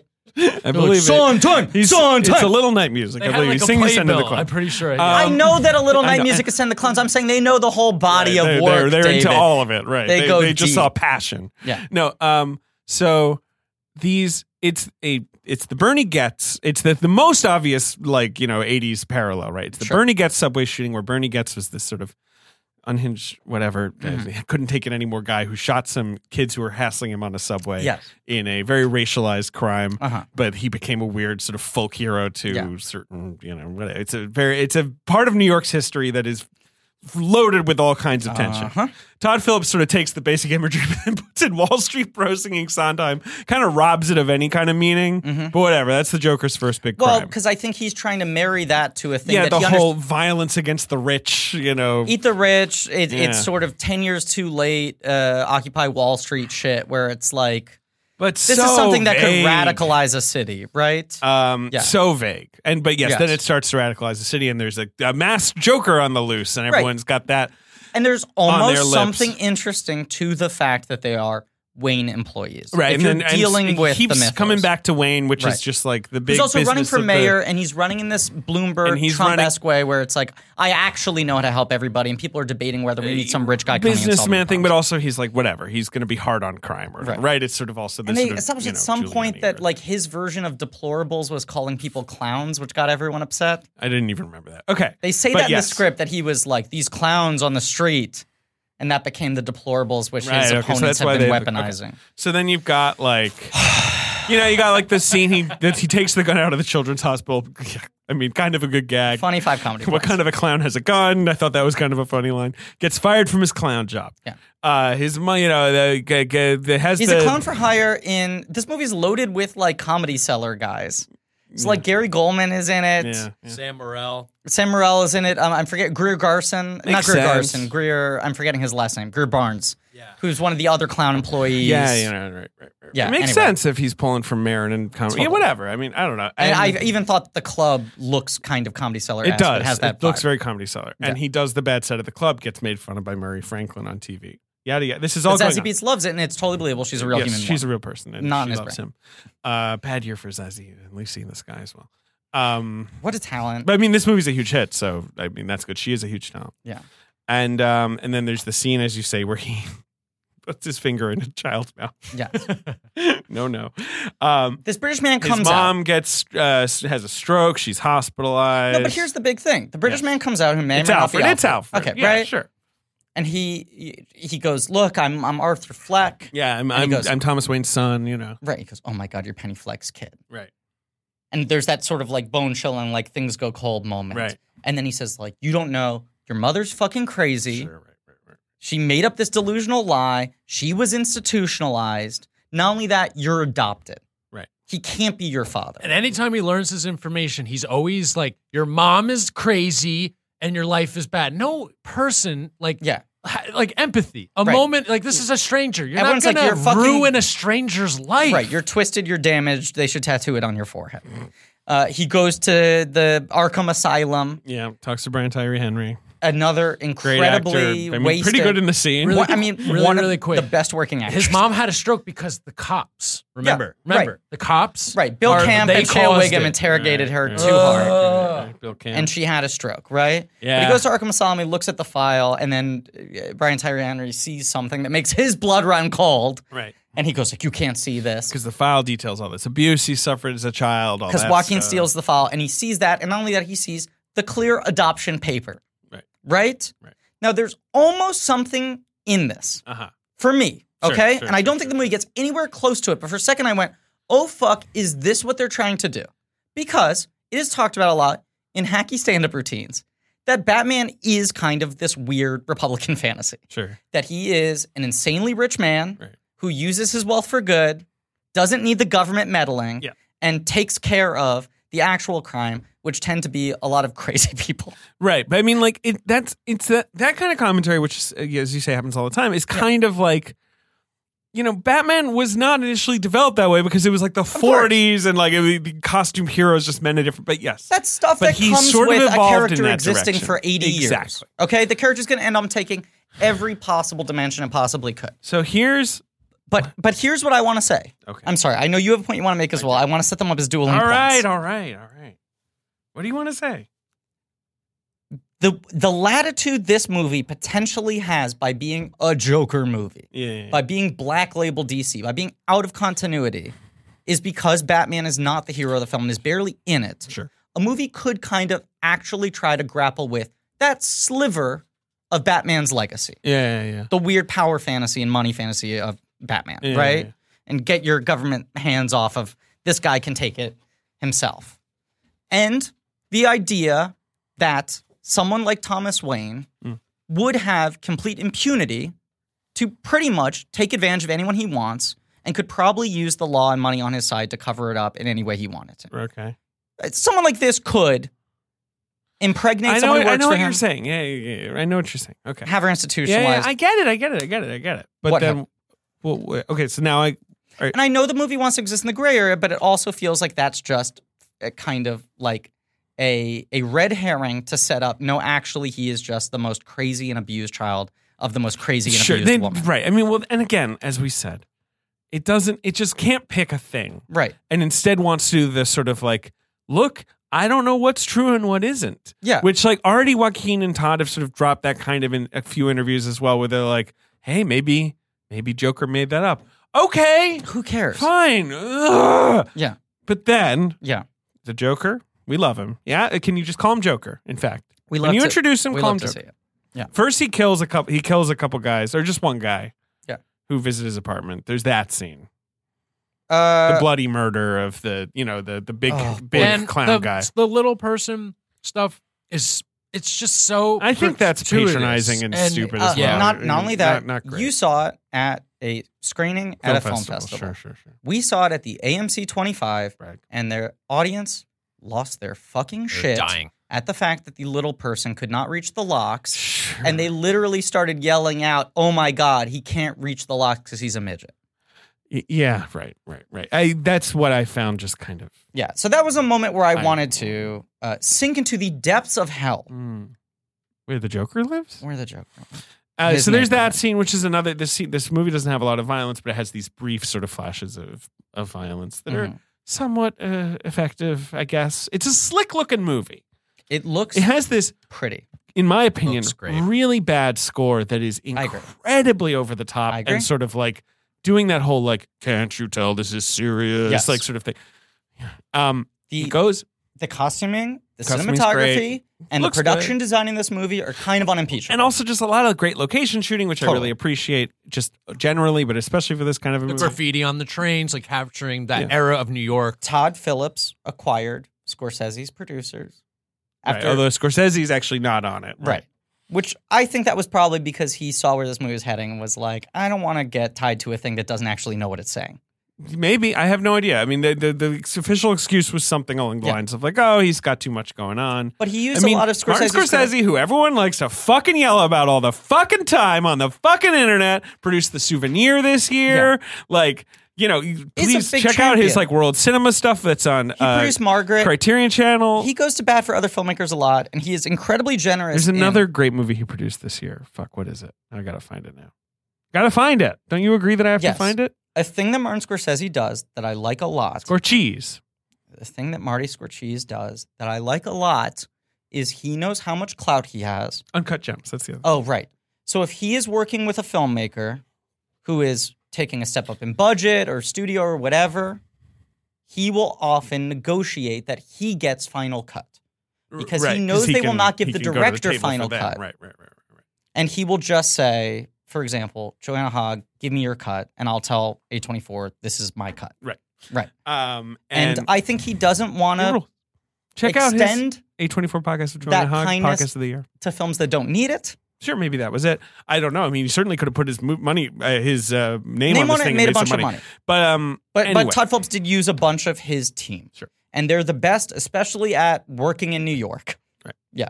so Joker goes on the talk show. He shoots Murray Franklin. Look, shoots him in the eye. Mm-hmm. Yeah. bang bang with a gun. Kind of a striking scene in and of itself. Certainly a disturbing and striking scene in and of itself. You're watching two doesn't really have anything to do with anything in this movie.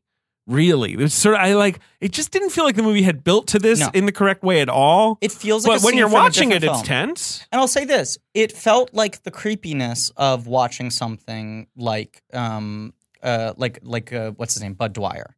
You know, yeah. Well, when- oh God, right. yeah. but, but very depressing. that feeling of watching a very creepy, grainy video on YouTube of like you know a TV tape, Yeah, yeah, right. Right. what- Right. What's the, the movies about Christine? right? Right. Like those right. thing. Those weird urban legends. Right. I mean, It- not urban legends, It- but like Mm. th- those horrible sort of like uh, t- violent acts on TV, Mm-hmm. and there's Faces of Death. Yes. There, there. w- During this sequence, I went. This is actually bottling something for me that I don't think the film has earned up until this point. I don't think it knows what to do with Sure. after it's done. But that's the slickness, right? It's like yeah, it'll get it'll get a rise out of you. Right. but watching something very weird about why is this man wearing clown makeup on this talk show? Watching it from the vantage point of an audience who has no context and isn't watching a Joker movie. Yeah, yeah, yeah. And when they cut out to the grid of TV screens, I go, this is kind of an argument for trying to make a quote unquote gritty Joker movie is how scary would it be if in the real world some guy came on the fucking David Letterman show and seemed And like he shot was him. Tiny Right. Tim Yeah. Yeah. Yeah. and then got weirdly morose and then shot a guy point blank. Okay, so then what happens after that scene? Yeah. is like a riot breaks out. Mhm. People wearing Joker masks. It sort of gets tied up, as you say, in this kind of like half baked Occupy Wall Street sort of like the poor are rising up Anonymous. against the rich. Yeah, right. I mean, he's An- already become a Antifa, cult whatever. hero just because as he shot a couple suits in his subway. and now train. he's taking credit for it and there's a name on And- his face and the name's and Joker. you know, look. Ricky T. uh, while this is all going on, a couple of rich guys and their kids decide to go see Zorro at a fucking theater, and then we watch for the millionth time as uh, Thomas and What are you Martha talking Wayne are gunned that was the down. fir- that was the in first front time. of their son, down to the pearls, You beat me to my joke. down to the fucking pearls. Why? What's your joke? I was going to say, David, that's true, but they add something to the equation that hasn't been in any of the depictions before, which is the pearls being pulled off. Because it's crazy that everyone feels the need to not only show this fucking scene, but but get the fucking pearl insert as well. But Um, it, it happened not in an alleyway in the other movies, right? yeah, no, right. In the other movies, it happened on an escalator. I mean, yeah, Oh, no, yeah. it's always David, also massive correction. Mm. They don't get killed walking out of a screening of Zorro. They get killed walking out of a screening of Zorro the Gay Blade. Zorro the Gay Blade. the George Hamilton comedy that is What If Zorro Was Gay, where it's 90 minutes of the kind of very subtle, nuanced, thoughtful Todd Phillips gay is jokes really that intense. only like 1982 could bring that Todd Phillips ostensibly got canceled. loves. The cancel police came for Zorro the Gay Zorro Blade. the Gay Blade, and they drove him out. Um, so we see, It's and true, when that, you can't be a gay blade when anymore. that happened, you can't be a gay Now, blade. what- it's a did- were reason you- all the best okay. gay blades have given up. When that happened, Yeah. I had no idea that they were going to do. that. I didn't either. I threw my hands up and I looked at Ben. I went, Are you fucking kidding me? so you were not spoiled. I 'Cause did you, not know you that were was gonna fear. You you had told me you confessed that you were afraid something had been spoiled. Someone for tweeted something about the, the Thomas Wayne Joker's mom thing. you. Uh, oh, I see. No, that's not. I just could not believe when I was watching this movie Yeah. that had been so laboriously like we're not a comic book movie. We're you know this is really a standalone. Then I'm like, oh, but you had to sh- kill the Wayne family for Yeah. the fiftieth time. Yeah. and then like i guess suggest that like yeah like br- you know because like classically Yeah. in any joker origin in the comics especially in killing joke Mm-hmm. Yeah. he batman is tied to his origin Yes. he's robbing a place a chemical plant in both the 50s origin they kind of gave him and then the 80s origin the more revamped Uh, Batman's already at large. batman is there to catch him and he dives into the chemical plant or falls in a way Mm-hmm. and like turn and so like so that's why that he's always focused on batman that's sort of like Yeah. the original. And so now I guess it's just like, you know, they're tied together in that way, like Batman Either they're brothers or. or yeah. Uh, uh, let me ask you this. It's just, it's just, it feels like the movie, like having this final, like how profound, and you're Right. just like, I don't think that's anything. Well, here's the thing. I think if they were actually the legitimate and illegitimate son of Thomas Wayne, Uh-huh. the movie could make some kind of statement Yeah, but it's not. about nature versus nurture. but it's not gonna. No, it's not doing. I mean, it's and it wouldn't do it really with nuance. not doing that, right? It wouldn't do it with nuance. What else were you gonna say? Um, what I was gonna say is, uh, correct me if I'm wrong. I believe Joaquin Phoenix is 49 years old, Sounds about right. and the boy who plays Batman in this looks about I don't know 10. He's 44 years old, Okay, and the boy's 10. Sure. the boy is 10. So you're saying like Tho- uh, Bruce Wayne would have uh, Thomas Wayne would have had to be like 20, Right. Uh, right, something like that. I mean, Batman never becomes Batman, right? Bruce Wayne never becomes Batman canonically younger than like early 20s. sure, right. So even so then, he's gonna be chasing around an old Joker. at his absolute youngest, the first Well- time he puts on the cowl, Joker's 60. Here's something Joaquin Phoenix said. I am sorry to report it because Not that it's it matters annoying. because whatever. I know, but, I yeah. do want to actually just tell you that he said this, where Okay. he's like, "What if this movie is like, like the Joker of the comics, like sees this and it's his like origin myth, like so it's like this is not about like the comic book Joker, Okay. it's about like a guy in clown makeup who does this thing and becomes like a notorious figure, and the other Joker's like drafting off of that or something. I don't know. He said this in an interview. Okay. Uh, the final scene is him talking to that's April Grace, right? Is it? Uh, uh, who I love, uh, and he's in the uh, Arkham or whatever. right, because the movie ends with they're, they're, the fucking cops have him in the back. Uh, uh, Johnny C. and It's April Tempo. Grace, yeah. Johnny C. and Tempo, one of the best stunt coordinators in the business, worked on the tick, but also worked on most of the Fast and Furious movies and is my source for all the Vin Diesel stories I will never tell on Mike. Yeah. Plays the cop who is driving the car. Yeah. And is like, you fucking freak, where do you get off? But then some clown in an ambulance crashes into the police car Yeah. and they pull his body out and they raise him to the rafters and he gets a standing ovation. Right. And I went, okay, you know what? Fine. That's what you want. That's what you want for this movie. He takes his bow. He finally gets his recognition. And then the movie tacks on this extra scene. Yeah, That is really just- annoying scene. Here he is institutionalized. Right. That I've seen a couple people suggest, like, what if that's the only real scene and everything else was in his head, Well- man? But the, so then, okay, then then great. The movie, I don't know. The movie means less than it already means. Yeah, I don't know. Maybe yeah. But he's telling he's that isn't that where he says something you wouldn't get the joke. He's laughing and he says you wouldn't get the joke, and then you see him running away and he's I'm leaving sorry. bloody Bef- footprints. Before he says you wouldn't get the joke, it cuts to Bruce in the alleyway with his dead parents, oh yeah, right. implying that the thing he is laughing at is I mean it's pretty funny. the orphaning of What a, a young funny child. movie. Uh, and then he's got bloody footprints, suggesting that he killed April Grace as well, I guess. And he's dancing, and then they chase him, and uh, I liked it when there was the old Warner Brothers logo. I did too. that was the high point of the Proud movie best for me. part of the f- Joker. Joker. Do you want to do the box office game? No, I mean, I, I was trying to think of a more interesting thing to do. I mean, th- we're recording this It's very right, right soon after, after. it uh, was released, obviously. I mean, we could try guessing, but I just feel like it's going to be boring. Come on, give me the five. You know, it's another thing I realize where I often struggle more with things that came out in the last couple of months than older releases. It's because so much of my box office memory is tied to the time and place of when a movie came out, and when that is indistinguishable from when we're recording, Mm. sure. it hasn't made the imprint yet. Yeah, but give me the five. Okay, number one is Joker did ninety six. 96. Um, More than Justice League. yeah. Number two What is it? would be whatever was number one last weekend, And what was that? and was it number one only for that one weekend? Correct. and it was we're talking about October. It dethroned Hustlers. Yeah. It was something of It actually dethroned Downton, I believe, oh, of course, which is number three. Downton suplex. And Hustlers him. is number four.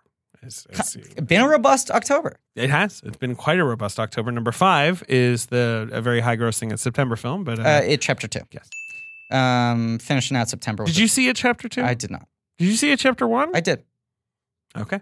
Here's the thing I decided this year, and uh, I'm trying not to be a grump, but it's just a thing I decided. I am not forcing myself out of obligation to go Sure. see the big movies that I know I'm not going to like. Right. So I liked it chapter one just fine.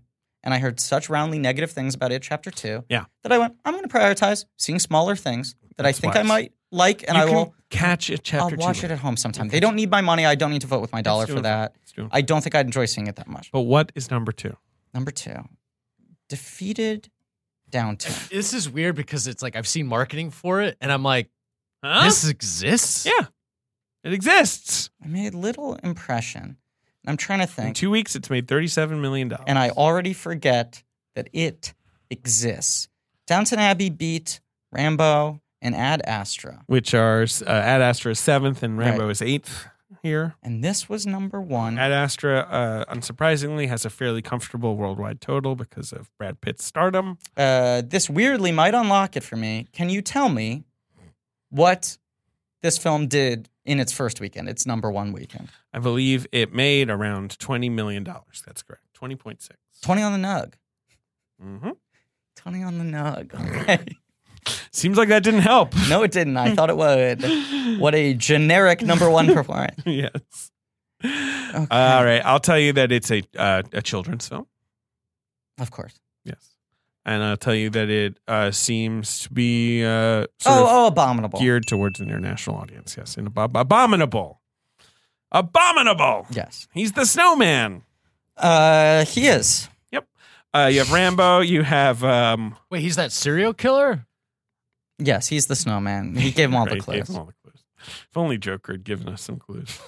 Uh, Harry Good Boys is still hanging out in the top ten. What's Good Boys up to? Is it cracked 100? now? Eighty-two. Oh, wow. Okay. Um, but uh, hundred worldwide, hundred seven. Uh, Lion King.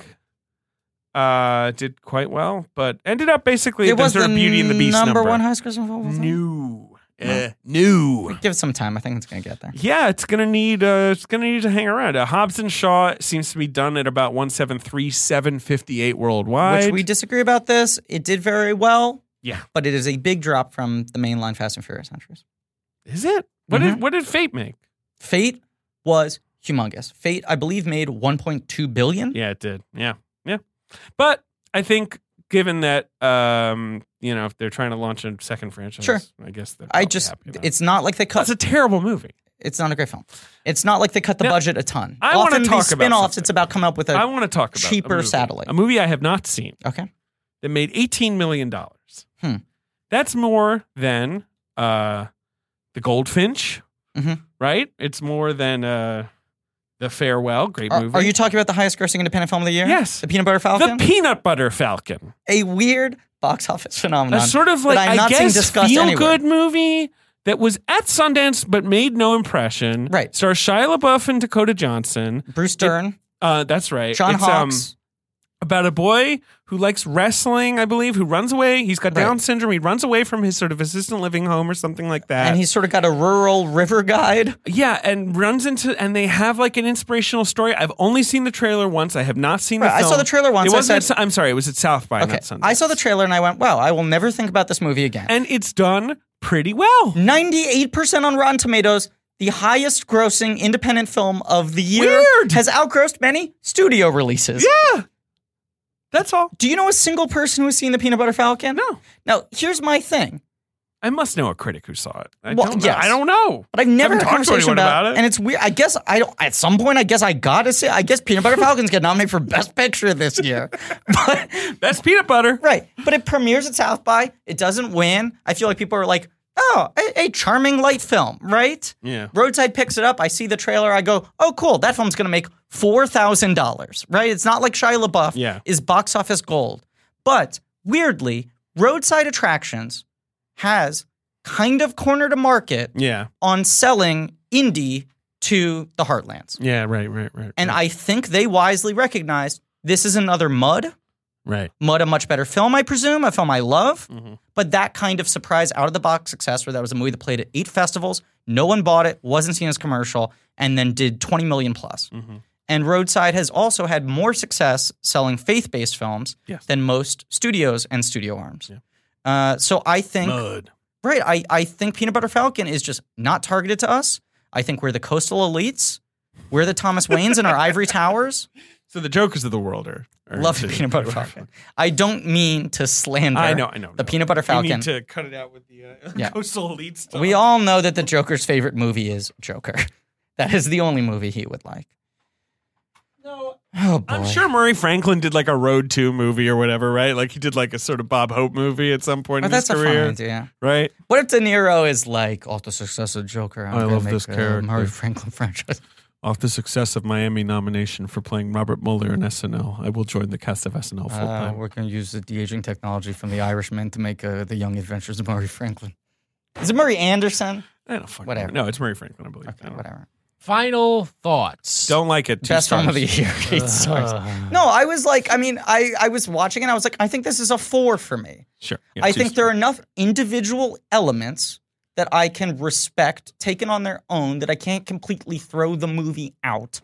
But I don't think the movie, in and of itself, has any real weight or thought or value. I was kind of astonished by how little there there was. And as I was saying to you right before we recorded, I was like last night in my bathroom being like, I think I know what my final summation on this movie is going to be Right. having not seen it and I watched the film and all of that was thrown out because I thought I was going to watch a film that was well made and was dangerous in sort of its intent. Right. Yeah. And instead, I saw a movie that kind of is just shitting on the stage and throwing shit at the audience and going like if you don't get this you're a fucking square. and then just basically poking at all like truly scary people out there. And also saying this is art you have to take this seriously. yep. Right. Yeah. So I mean, uh, we were talking to producer Rachel, and she was like, "How is it? Do I have to see it?" And we were like, "No." And she's like, "Is it what I think it is?" And we're like, "It's a movie that yells at you that it is what you think it is." But it's not a very convincing argument. Yeah. You know what's a better story that's like this? Read Franz Kafka's Metamorphosis. Uh, Sis. yes. Metamorphosis. Me- Watch- Metamorphosis. Watch Taxi Driver. to watch Taxi Driver. Uh, you know what's a great work? We, we were talking about as we were walking in? Uh, Steven Sondheim's Assassins. The favorite musical of those three bros that Z- uh, Joker killed on that subway train is a musical about presidential assassins. And it is very messy. It was controversial at the time. People thought they were glamorizing unsavory people. But it is a work that actually tries to grapple with the psychosis of people on the fringes of society. Love, love assassin. Uh, that is a master artist actually putting a lot of thought into what they're saying and the weight of what they're making. Because that's the whole thing. When Todd Phillips goes, oh, it's a heist movie, we're using the Joker as a shield to be able to get a $60 million drama made within the studio system. The thing he is not thinking about is the vehicle you are using to that end is a huge fucking franchise. It is a character that has Yeah, a exactly. lot of cultural weight and a lot of cultural the messiness. most cultural weight. and as, mess, yes. as one would say, with great power comes great responsibility. Right. And if you're gonna fucking use the Joker to make your big movie, you kind of got to think about what you're saying. No, with it. Todd Phillips does not care about that. He doesn't, right? That's what I'm saying. not at all. I'm saying that's what you a- saying that to Todd Phillips, I can just imagine the extent to which he would jerk off uh, course. invisible penis. so rigorously, uh, viciously. Uh, no, I'm not. I'm not saying it to his face. I'm saying one should think about that. Yeah. and he doesn't. I don't know. That's the Joker. We're done with that. I, I don't know. I mean, it's like, do we ever cover a DC film again? No, that's Yeah, my. I love that idea. Let's not do it anymore. I'm out. Uh, I actually took Birds of Prey, which looks, um, you know, at least like something I think it looks like off something. the schedule. Yeah. Um, I'm done talking about these movies. I guess.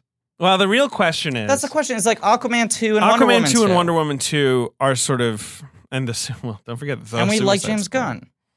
All right, so fine. Well, Let me well, we don't have to clarify. s- We like James Gunn's tweets. Sorry, we don't have cancel to me. set hard and fast rules for ourselves. But like Birds of Prey is one of those things where I'm like, that looks like um uh, a pretty fun or somewhat competent movie. Like it's sort of that thing where I'm like, yeah, I don't know if I'm automatically like, you know, like that, that there's gonna be t- it's gonna be so bananas that And we what need to talk we about. found interesting was the shambling mass of DC That's what trying I'm to saying. make a It was- cohesive thing, and that is gone right, right, for the better, probably. right. If anything good comes out of the Joker, I hope it is that they greenlight like some fucking Elseworlds movies that they let someone make like Superman Red Son What or about President Luther. What about jokers? And there's many. I mean, you joke, but That's probably gonna get pitched. my now. point is, what I don't want to see is I like don't fucking know. I don't want to see like Abel Ferrar's freeze. You know, Ah, hmm? With walking, maybe that sounds good. Well, that sounds actually great. I don't All want right. to see the twisted version, but there are great standalone DC stories that could make good sixty million dollar, more high end dramatic films, and it would be nice if the success of this movie encourages them to do that. I worry it will just be more empty provoc- uh, provocation. yeah. Um, let's never speak of Joker again. I love that idea. Great. Um, Wrap it up. Wait a And- second, are you telling me Yeah, you're canceled. We're raising it to the rafters. Yes. Oh my god! Retired bit! It's up there! Ricky T! So long! Sayonara, sucker! Thank y'all for listening. Please remember to rate, review, subscribe. Thanks to Andrew Guda for our social media, Liam Montgomery for our theme song, Pat Reynolds and Joe Bowen for our artwork. Uh, next week, Gemini Man. A very, a very different movie. Lovely movie compared to this. Yeah. Very optimistic and sunshiny movie in a weird way. Uh, we got Ant Man and the Wasp coming up on the old Patreon feed. Yeah, check special features. Well, uh, no, I think we have Whisper of the Heart first. Oh, we got Whisper of the Heart with our Yeah, old friend Ramona yeah. Head, uh, legendary member that just posted. of So yeah, our we will have uh, Ant-Man uh, next. trivia team, Walking Penis. Yeah. Uh, look, it all ties together, and then Ant Man and the Wasp coming at the end of the month. No, yeah, we just posted that. So right, look forward to Ant-Man and the Wasp next week. Gemini Man, goodbye.